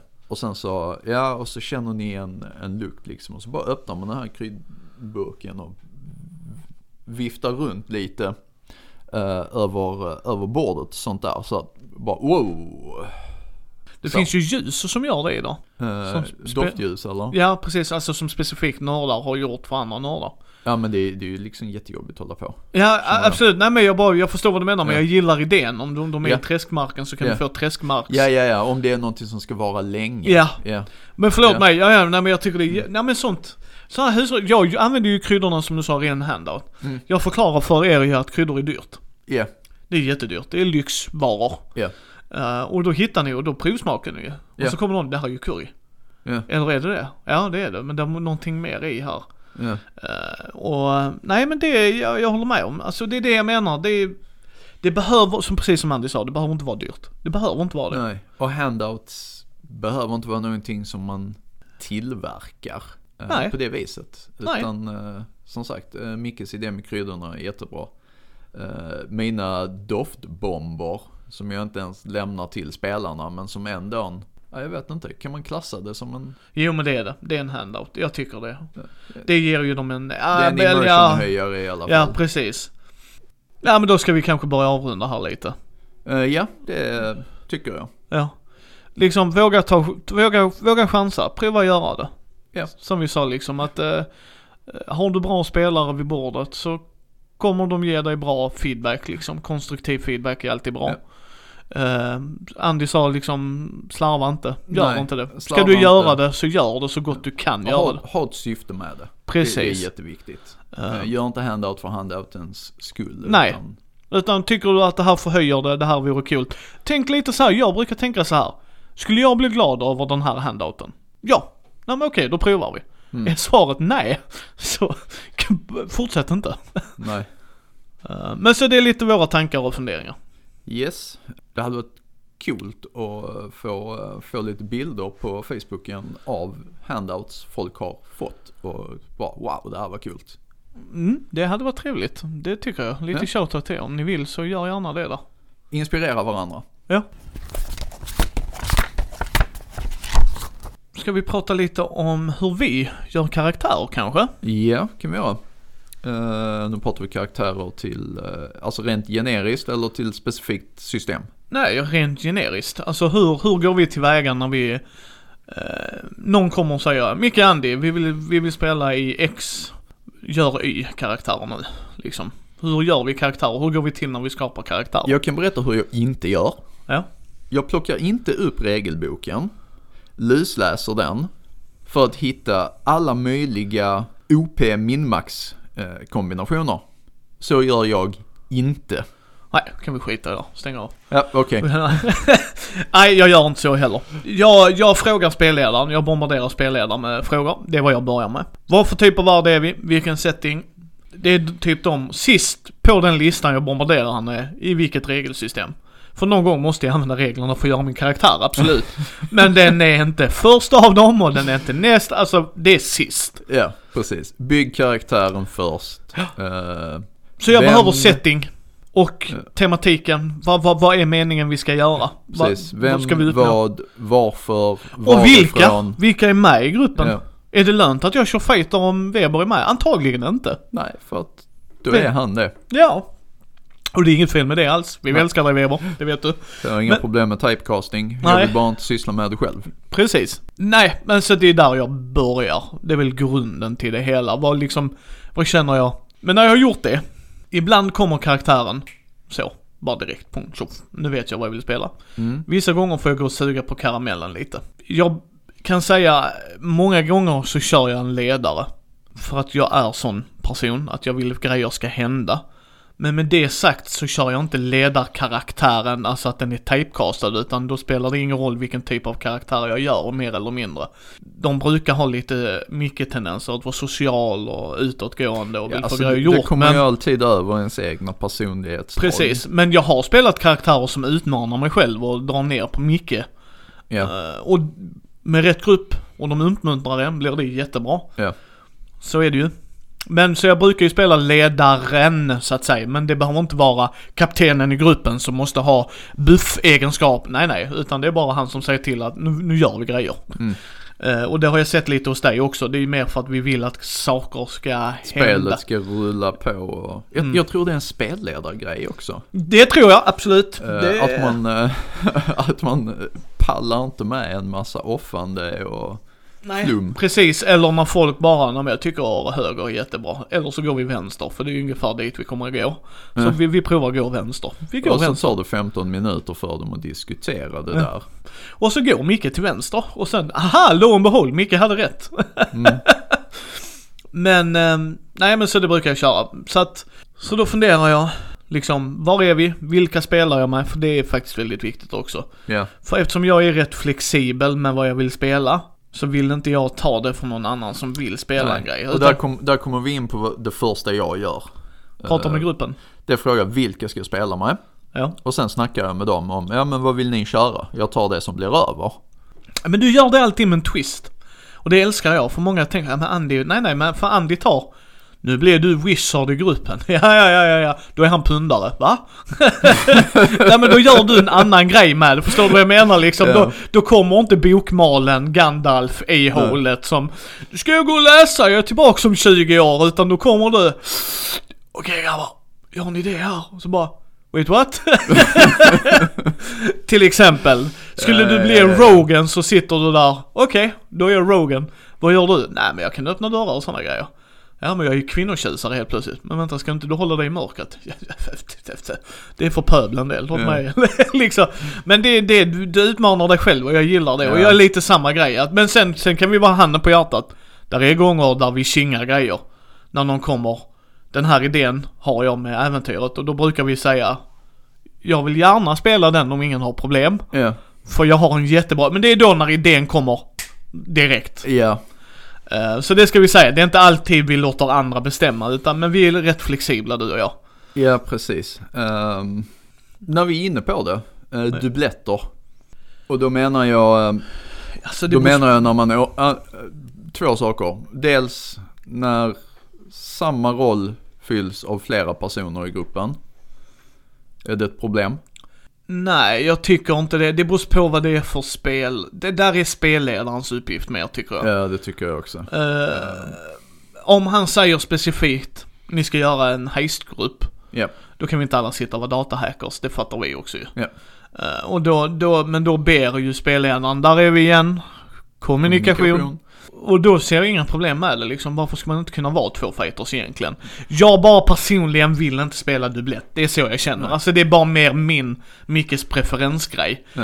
Men passar det, så varför inte? Om vi skulle Jag spela kan två hackers till exempel, och vi, vi är hacker buddies. Okej, då kan det bli jätteskoj ju. Ja. Absolut, va? Eh, Eller ha en rivalitet, funkar också jättebra. Absolut, vad jag bara menar är att, som Andy sa också, det är på spelledarens ansvar. Mm. Uh, och där kan jag ju säga vad det gäller spelledarens eh, och dubbletter. Jag körde en sån som spelledare, en kampanj där spelarna började som uh, magikerlärlingar vid en akademi. Så att jag hade fyra stycken uh, skitkass uh, magiker som kutade runder och fick göra en massa idiotlärlingsuppdrag som samlade den här ingrediensen i den totalt livsfarliga Haunted Forest. För att det är vad man använder lärlingar till. Begone peasant. Ja, precis. Och då hade, vi, då hade vi fyra magiker från fyra olika skolor. Ja, men, men alltså det är som sagt, men ja, jag brukar inte vilja köra dubbletter själv Nej. känner jag. Och sen kommer vi till det andra jag menar. Eh, och dubbletter är kanske, kanske fel, eh, fel ord där. Eller nej, alltså det, det kan användas där också, doppelgangers. När man använder typ samma karaktär i samma värld men i olika kampanjer. Det tycker jag bara är tråkigt. Vi skämtar här om att Weber kör fighter. Ni ska Ja. också vara tydliga med att han kör fighter. Han kör fighter men det är aldrig samma fighter. Nej, han kör olika fighters. Även, även om han skulle köra samma grundprincip, Mm. alltså samma stats, samma egenskaper, samma färdigheter. Så är det inte samma fighter. Personligheten är inte. Helt plötsligt ena gången så kan han bara, jag följer varje order du ger mig. Till andra bara, I'm a rebel! Mm. Ja. Du säger inte till mig vad jag ska göra till. Alltså så här. Ja. Så han kör, även om han kör konceptet, alltså själva grundtypen, Ja, så kör han inte det. Så att nej, då tycker, jag- då tycker jag det bara blir tråkigt. nej. Om inte vi- individen, här ska jag förtydliga. Om inte individen har tagit ett karaktärskoncept han aldrig fick utveckla i en kampanj. Men känner att den här gruppen får han Ja, och chansen. då får man kommunicera om det. Ja, absolut, då ser jag inget problem i det. Men är det typecasting, typecasting, Ja, då försvinner glädjen för mig liksom. Jaha, det är samma. Då vet jag ungefär hur du kommer reagera. ja. Då vet jag hur du kommer göra. Ja, Och, Och eh, har vi spelat ihop tidigare så kommer jag oavsiktligt att metaspela och anspela på saker som eh, inte har med din karaktär att göra. Precis. Så det tycker jag inte är okej alls faktiskt. Nej. Men sanning med lite modifikation. Är du en ny spelare, jätte, jätteny spelare, okej. De två, tre första omgångarna vi kör, fine liksom. Men efter det så hade jag sagt att nu får du utforska dig lite mer, tack. Ja. Så det kan jag förstå. Men jag har inte stött på det problemet, jag vill bara förtydliga att möter jag nya spelare så sätter jag inte det epiteten på som jag har spelat med äldre spelare. För en äldre spelare, kom igen. Ja, du Var gillar bättre. Rogue, liksom du får gärna spela Rogue. Men inte samma Rogue, inte samma färdigheter. Eh, För du kör bara på färdigheter där är vissa sådana individer liksom. Då, Ja, då får du faktiskt, Det är den typen som minmaxar. ja, Ja. då får du faktiskt midmaxa en annan karaktär. Ja. Det är faktiskt inte svårare än så tycker jag. Eh, Där tycker jag spelledaren ska gå in och säga det. Det ska inte jag behöva som spelare. Nej, nej. Men nej. där, där är ju du och jag väldigt verbala. På ett bra sätt också. Vi slänger inte det i huvudet. Vi bara frågar om, skulle inte du kunna tänka dig att? Ja. Man Eh, behöver inte vara en asshat bara för att man tycker en grej. Nej. Så att det är kommunikation igen. Nej, så att det är, jag, jag tror Andy och jag tittar skills och sånt sist. Ja. Och när eh, vi tittar det, Det är skills, inte det intressanta för mig. nej, och när vi tittar skills, oavsett hur meningslös den skillen är, passar den vår karaktär så har så, han den. Så ja. För att det, det är först och främst konceptet eh, och sen eh, statsen. Ja. Och det är samma grej där, det kan jag nog säga för Andy och jag. Vi, vi blir lite sura om vi slår perfekta slag. Ja. Eh, eller ja, när vi rullar stats. Ja. Jag hatar att rulla överhöga stats. Jag har inga problem att ha en överhög. Alltså nej, det, det nej, tycker jag alltså blir när, intressant. När snittet, säg att snittet eh, är 11. Därför kan jag säga att jag gillar point by. Ja, För de gör ju inte att du slår snittet. nej. För då kommer du ha en dumpstats. Ja. Jag är en fighter. No brain. Eller förlåt, jag är en barbar.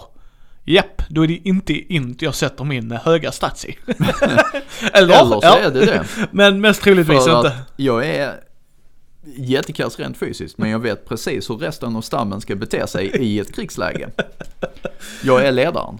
Jag är strategen och taktikern. Jag är fortfarande en krigare. För Det- jag kan det kan inte göra. vara det utan att Nej. förstå liksom. Men, men jag menar är att där är sådana lägen där man kanske ser en dum barbar för att det är oftast dumpstatsen. Ja. Men jag har inga problem med det alls för att jag tycker så länge det funkar för folk och det är roligt så go for it. Ja. Nej, så att det, Ando och jag är, vi bryr oss så lite om det som möjligt. Eh, ja, eh, jag håller med. Eh, ja, sen, eh, sen som sagt, sen alla de andra grejerna som Andy sa först. Jag, jag tänker mig hur gammal är individen, vilket kön är individen, vilken, alla, alla sådana bakgrundsgrejer. Sen sätter jag mig och skriver liten bakgrundshistoria. Mm. Beroende på värld och det och ibland fyller jag ut den mer och där. Men jag tycker det är lathet när spelare inte kan göra det tycker jag faktiskt. Uh, skriva sin bakgrund. Ja, och Ja, om de har kunnat göra allt annat. Särskilt de här personerna som kan lägga hur många timmar som helst på att minmaxa. Och det behöver inte vara en världens mest grandiosaste bakgrund. Det är inte det jag menar. Men vissa, jag har haft spelare som inte har gjort någonting. Eh, ja, jag har rätt många sådana. Eh, Och, jag, och, och, och, och återigen, jag förstår att man inte kan sätta hur många, många saker som helst liksom. Alltså, jag behöver inte veta din mormors mormors namn, det är inte det jag pratar om. Men har du föräldrar? Ja, Mm. vad heter de? Var bor de? Eh, har du inte föräldrar, okej, det är lugnt. Då är, Även där kan man bygga på något vidare. Vem har Men du det- blivit uppfostrad av eller? Alltså, Alltså, eh, det, det man behöver göra i en bakgrund känner jag, det, det förklarar karaktären. Eh, har du ett utmärkande personlighetsdrag ja. som du kommer att spela på? Varför? Eh, är du sån? Eh, har du en eh, skill som du verkligen utmärker dig i? Varför gör du det? Var, var fick du den ifrån? Har du familj? Jag tycker det. Alltså har du någon du bryr dig om? Det behöver inte vara familj. Har du någon du bryr dig om förutom va- dig själv? alltså, För att det kan man bygga mer när man, på. eh, när man håller på med teater och liknande så har man en bunte ven man svarar på. Nu kommer jag inte ihåg alla i huvudet men vem? Vem är jag? Vad? Alltså, vad gör jag? Varifrån? Ja, varifrån kommer jag? Ja, Var? Var är jag nu? ja. Ja, hur kommer du dit? Ja. Är ju- Varför? Varför är jag här? Det är ju jättebra. Ja men lite så jag tänker. Alltså som sagt, och det, grejer är det. Jag har inga problem med en spelare om jag nu ska komma ur SLs synvinkel här. Kommer fram till mig. Jag vet inte vad jag, med de grejerna. Låt mig fundera ett tag. Låt mig spela lite. Ja. Fine, okej, Ja, är ja, lugnt. ja, Vi- Vissa grejer måste växa fram för att man vet inte om eh, karaktären har en viss eh, e- alltså egenhet. Alltså en personlighet. Den, den växer ju fram med spelet. Precis. Eh, För ibland. Eh, och det är det jag menar. Det är lite det jag menar där va. Eh, Alltså här, jag kan ju ta, vi kan ta ett exempel. eh, från ehm, eh, Dragon Heist när du spelleder. Ja. Ja, min eh, nekromantiska cleric där. Jag hade ingen aning om att han skulle vara en sån eh, vad, vad ska vi kalla det jag gör egentligen mot Weber särskilt? Assholery. Ja, eh, jag, jag hade ingen aning om att, han, om att han skulle vara ett sånt rövhål. Utan det var ju en grej som, som kom fram i, i en spelsituation.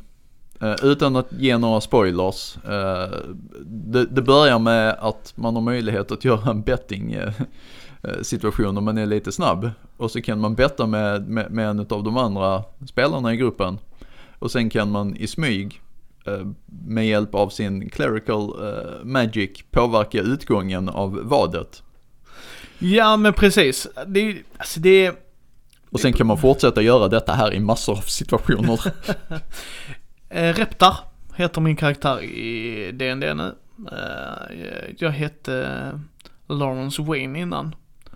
Eh, Hatchet, alltså min första karaktär i, um, vad heter Curse of Strahd. Curse of Strahd, precis tack. Hatchet hade jag mer grejer på, liksom innan vi Mm. satt och spelade. Reptar, eftersom jag gjorde karaktären och jag fick spela med den samma dag i slutskedet där. Mm. Så tänkte jag, ja men jag vill göra en druid då. Och där körde jag lite mekanik faktiskt, eftersom det är ett mekaniskt styrt äventyr. Men så tänkte jag, men okej, Micke får göra en tvärtom. Micke får börja med meka- mekaniken då. Men Micke hade redan tydligt för sig, för att där gör de det bra i D&D För du kan vara spellcaster druid. Då är du riktigt duktig på att kasta spells också faktiskt. Mm. Eller så är du en shapeshifting druid. Och då är det ju det du gör, alltså att du Mm. blir djur och monster och sådär. Eller inte monster, men djur. Alltså beasts heter det där. Mm. Då valde Micke att göra shapeshifter. Så tänkte Micke, hur skulle Micke göra den här? Så tänkte Micke lite på Andy. Hur är Andy? Han är lite flummig ibland. Så skön flummig är du liksom sådär. Eh, Eh, ja men då är jag lite så här flummig, balans är viktigt. För det tycker druider nämligen i DND. Mm. Balans är väldigt viktigt. Ja men tänkte, röker Micke jazztobak? Ja Micke röker, eller, eller inte Micke, men Reptar. Så han gör det. Det han, gör inte Andreas. Nej, nej, nej, nej, men liksom jag, jag spann vidare på idén liksom. Alltså, Ja.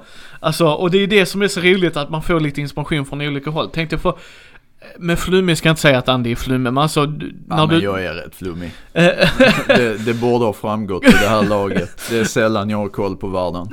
Men jag menar, det var lite så jag kände också. Och vi rollspelar ju våra karaktärer. Så det har ju gått till den milda grad att eh, när eh, eh, min kompis, min cleric, live cleric Jens spelar ju den. Eh, Thanos där eller sådär. Och han, eh, han gör ju allting i sin guds namn. Lafanders vilja kommer att ske. Ja. Och jag kommer ihåg när eh, Andreas där. Okej Reptar, du pratar inte ett skit om balans. Och du, eh, Lafa eller eh, eh, Thanios, eller han eh, clericen, du pratar inte någonting om din gud. Jag måste prata med er här utanför för vi har en dum barbar med sig som han bara, han behöver inte vara informerad. Han, vi bara säger till han, pointy stuff, sticky sticky. Så går han och löser det. Och Pumpa spelar han galant, han bara, Okej. liksom, får jag inte döda något? Vad är detta? Så jag bara, nej nej, vi dödar inte nu. Ah. Men i alla fall så säger han, så ni får inte hålla på med det här. Så börjar han prata. Så gör jag, ni ser inte detta, men jag gör mina våg, alltså tänk en våg. Ja. Och där ser man på han, händerna, ja. ja, med han, och han bara, åh, för åt helvete Micke. Och då börjar jag, Jens då, det sker nog i Guds vilja. Så ser man liksom på Andreas, ni är såna rövhattar och jag hatar er. Men vi spelar ju våra karaktärer så att för, för reptar är det viktigt med balans. Liksom så när de frågar kan du göra det? Och så han bara ja men det är balans, det här är balans. Så ser man de andra bara alltså du är så flummig.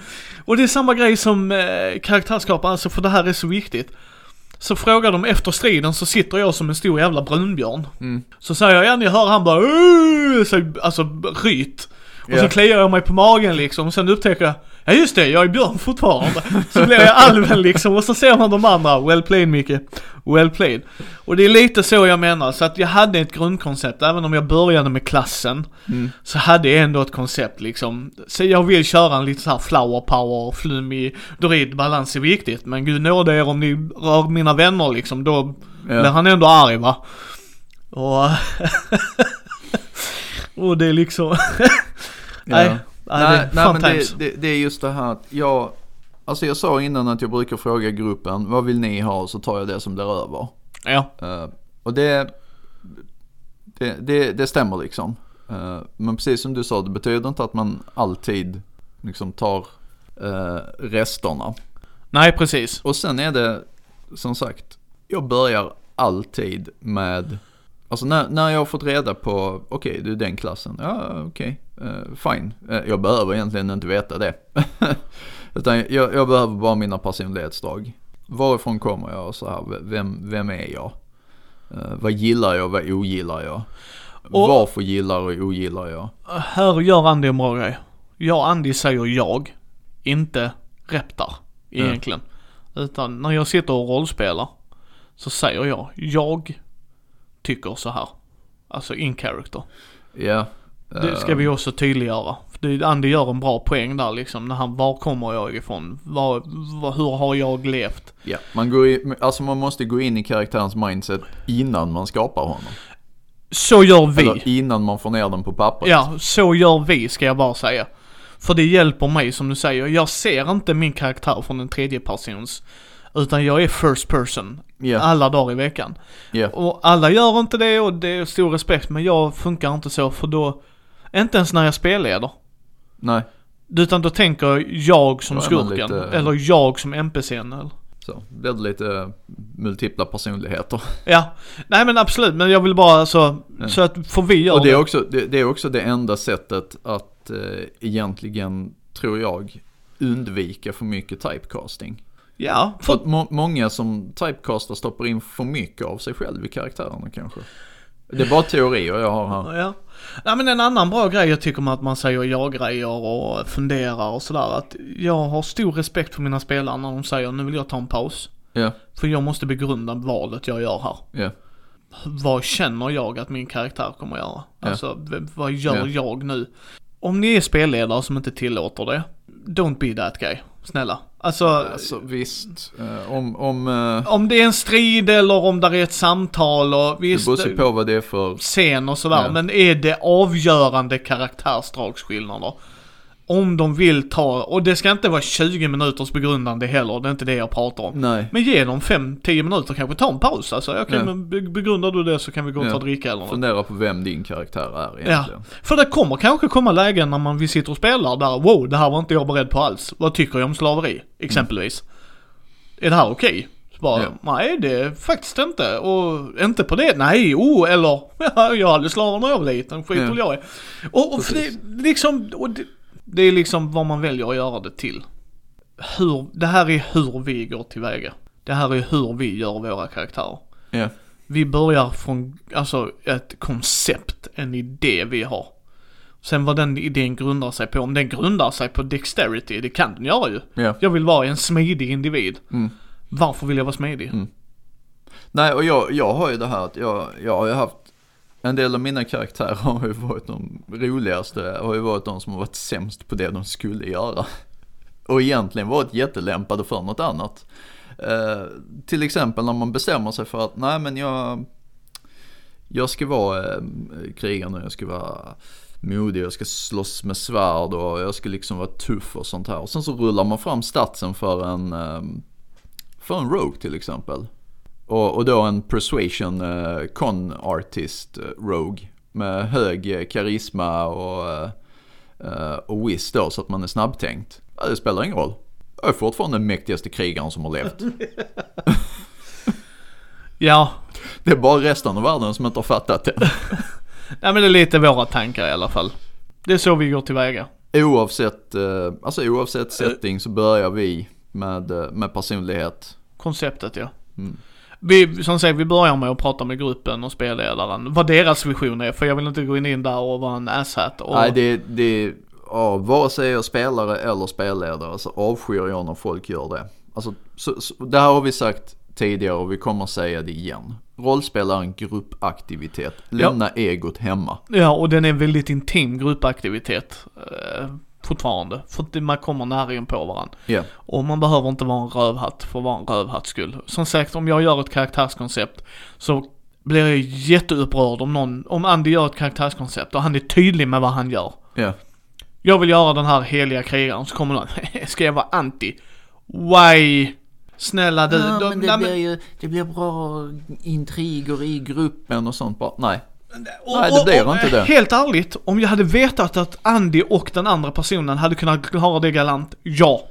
Ja, Men det lär men då inte ska det hända. också ha kommunicerats Ja, tydligt. absolut, absolut. Men jag har varit i sådana situationer där min kusin har Ja. valt att köra tvärtom vad jag har gjort. Ja, och det har- Nej men det har varit misskommunikation. ja, För att vi inte har kommunicerat, därför är det A och O att kommunicera. Ja. För det blir inte roligt. Och nu pratar inte jag om småkäbbel, nu menar jag, du är tvärt om vad den andra är. Den ene Ja. gillar slaveri, den inte, den andra för tvärvägar. att använda um, D och D terminologi. Den ena personen är chaotic evil, den andra är lawful good. Ja, det kommer inte fungera. För att. Precis. Så jag vill bara säga det att det är en grej jag avskyr, så att jag, därför börjar jag med att prata med gruppen. Ja. Här är mitt karaktärskoncept. Det här är vad jag tänker mig just nu. Så kommer någon säga, ja ah, men jag är sån. Okej, jag är flexibel, jag ändrar det lite då. Då kan jag spara den idén till en annan grej. Mm. Skriver ner det. Inga problem. Och där, där är skillnaden, alltså vad vi pratar om där också, det är skillnaden på vad en asshat som spelare och en asshat som karaktär. Om folk vet om Oh, ja. att karaktären är, är liksom en eh, så här, ja nej men han är ju dum i huvudet, vi tycker inte om honom men vi måste ta med honom ändå. Ja, Så är det ju liksom rollspel. precis. Och det, men man sagt, tycker man att det blir för jobbigt, säg till. Men återigen, kommunikation, kommunikation, kommunikation. Men det är våra tankar i alla fall hur vi gör karaktärer. Ja, uh, jag än en gång killgissar, jag tror att de flesta gör likadant. Ja, det skulle vara intressant att se ändå. Ja, vi tänkte köra lite anekdoter. Eh, ja, eh, vem ska börja Micke? Börja du. Ja, jag kan börja. Eh, en nylig, du eh, var med. Härligt. Jajamensan. Jag tänker på uh, the ongoing uh, mutantkampanj. Ja. Det, alltså, vi är ju tre böcker in i, uh, i de publicerade äventyren. Så det har ju hunnit hända lite grann. det kan man ju lugnt påstå. Yes. All inclusive. All inclusive. Och det är precis det jag tänkte prata om. ah, nice! Yes. Um, all inclusive, för de som inte vet lite snabb eh, backstory. Bakgrunden till uh, MUTANT 2089 Cul de Sac uh, Eh, hamnar eh, spelarna eh, i Neo Paris. Efter, och efter en månads festande så dumpas de. Så här, bara poff. och det är vad som har hänt. Spelarna är dumpade i en stor fest, eh, lagerlokal så här som de har använt till en gigantisk fest. När spelarna kvicknar till där så har de bara tågas på sig och eh, höga som hus och bakfulla som jag vet inte vad. Och det är liksom inget folk kvar, bara roddar som håller på att packa ihop eh, ljud och ljus och så här. Och eh, ja, de lyckas övertala roddarna om att liksom få, ja shit, kan vi inte bara liksom få åka med er till, till vårt hotell eller så, centrum eller så, så vi kan ta oss till hotellet där vi har våra grejer. Eh, ja, efter mycket fast talking så, så lyckades de med det. Eh, och då sitter de i eh, de här stora lastbilarna. Sitter där bak för det fanns ingen plats i några hytter. Och på vägen in till centrala Paris då så beskriver jag hur de åker genom en stor biltunnel. Så här. Och eh, i den här tunneln så blir de eh, eh, highway robbed. Det är liksom vägen är blockerad och eh, ett gäng, eh, gäng ligister hotar eh, föraren och sånt med, med pistol. Och då kommer gruppen ut där och så börjar de försöka förhandla. Vilket jag tycker går väldigt bra. Ja, förhandlingarna går jättebra. för att Micke går- är duktig på det. Ja, och Ulrika tyckte också att det gick jättebra. Det tyckte vi alla. Förutom din äldsta son va?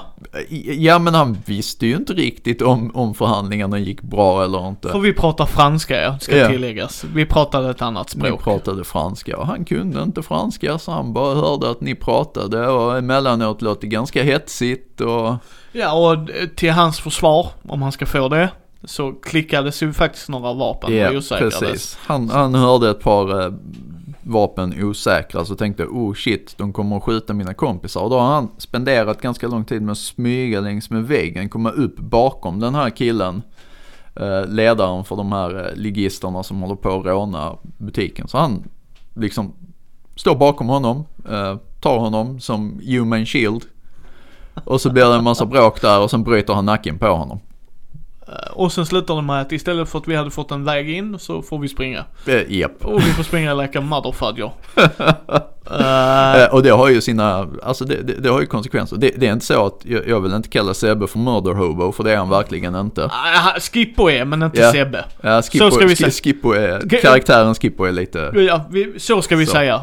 Eh, Sebbe har valt att gå den vägen. ja. Men Sebbe har en stor variation på hur han spelar sina karaktärer. Ja, det har han verkligen. Men ju, ju, just den här karaktären är, är fantastisk. Det, är en eh, dåligt programmerad android från före katastrofen, typ. Eh, med, med, ett fel i programmeringen som gör att han, ja, han, han är speciell. Han, han är väldigt intresserad av eh, taxidermol... Ja, när man stoppar ur djur. Ja, Precis. taxiåkning. Nej. Nej, jag vet vad du menar. Uppstoppning av djur. Ja. Uh, ja, så det, det, och det, det har ju fortfarande konsekvenser liksom. Eh, Åh, ja. Ja, jag gillar det. Jag gillar det.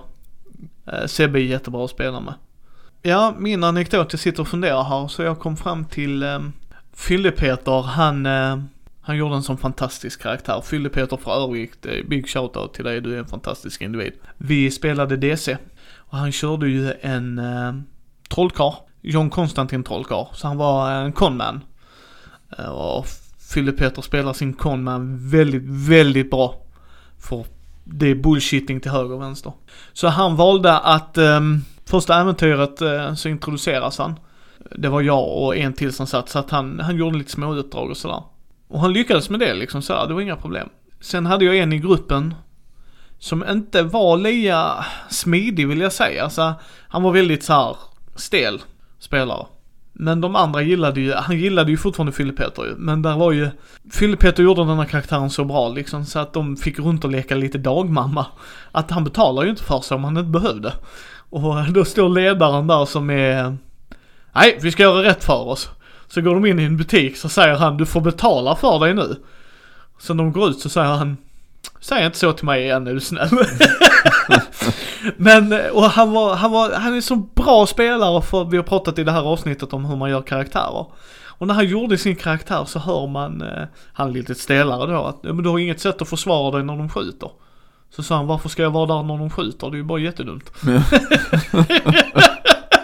så han spelade en kedjerökande pundare, alltså han var drogberoende. Så när de gjorde grejer så gick han och Ah, woo!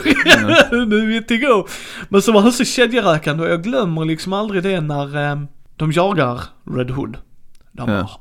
hatar Red Hood. Och de gör allt för att fånga honom.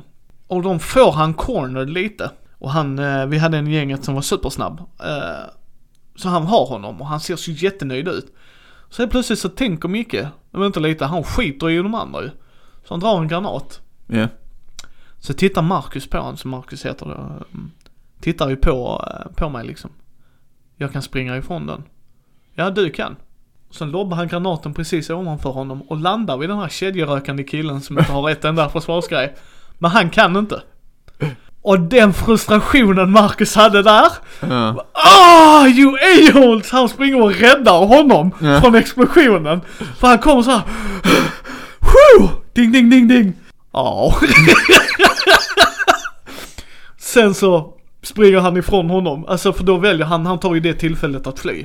Ja. Och det var så bra spelat av gruppen. Just när Marcus där, helt självsäker. Den skadar inte mig. Nej, det gör den inte. Lobbar över dig. Han ah, got them you! Och det, jag glömmer inte det för det var ju så bra spelat just för att han, hur han hade strukturerat upp karaktären. Och just det, varför han var så jävligt lat var att han hade en teleport han kunde göra. Så det var det han valde att alltid göra. Så hans kondis var inte tipptopp liksom. så liksom just när han bara ding ding ding, ah crap. det var liksom, han sa det sen efteråt att "Nej, det hade varit värt att dö där. Han hade inte orkat springa. alltså det var min, lite kort idag men ja. Ja.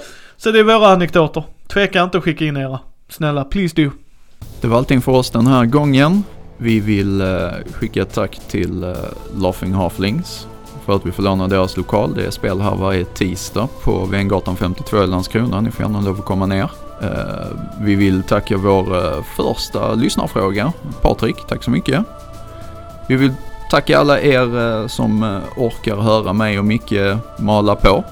Eh, utan er så blir det ingenting. Och eh, vi vill säga att eh, ni hittar oss på mindy.nu på eh, Facebook, Mindys bräd och rollspelspodd. Och eh, vi finns på alla de eh, vanliga poddkanal, eh, poddkanalerna. Vi finns på eh, iTunes, Spotify, Podbean och eh, vi hörs på måndag.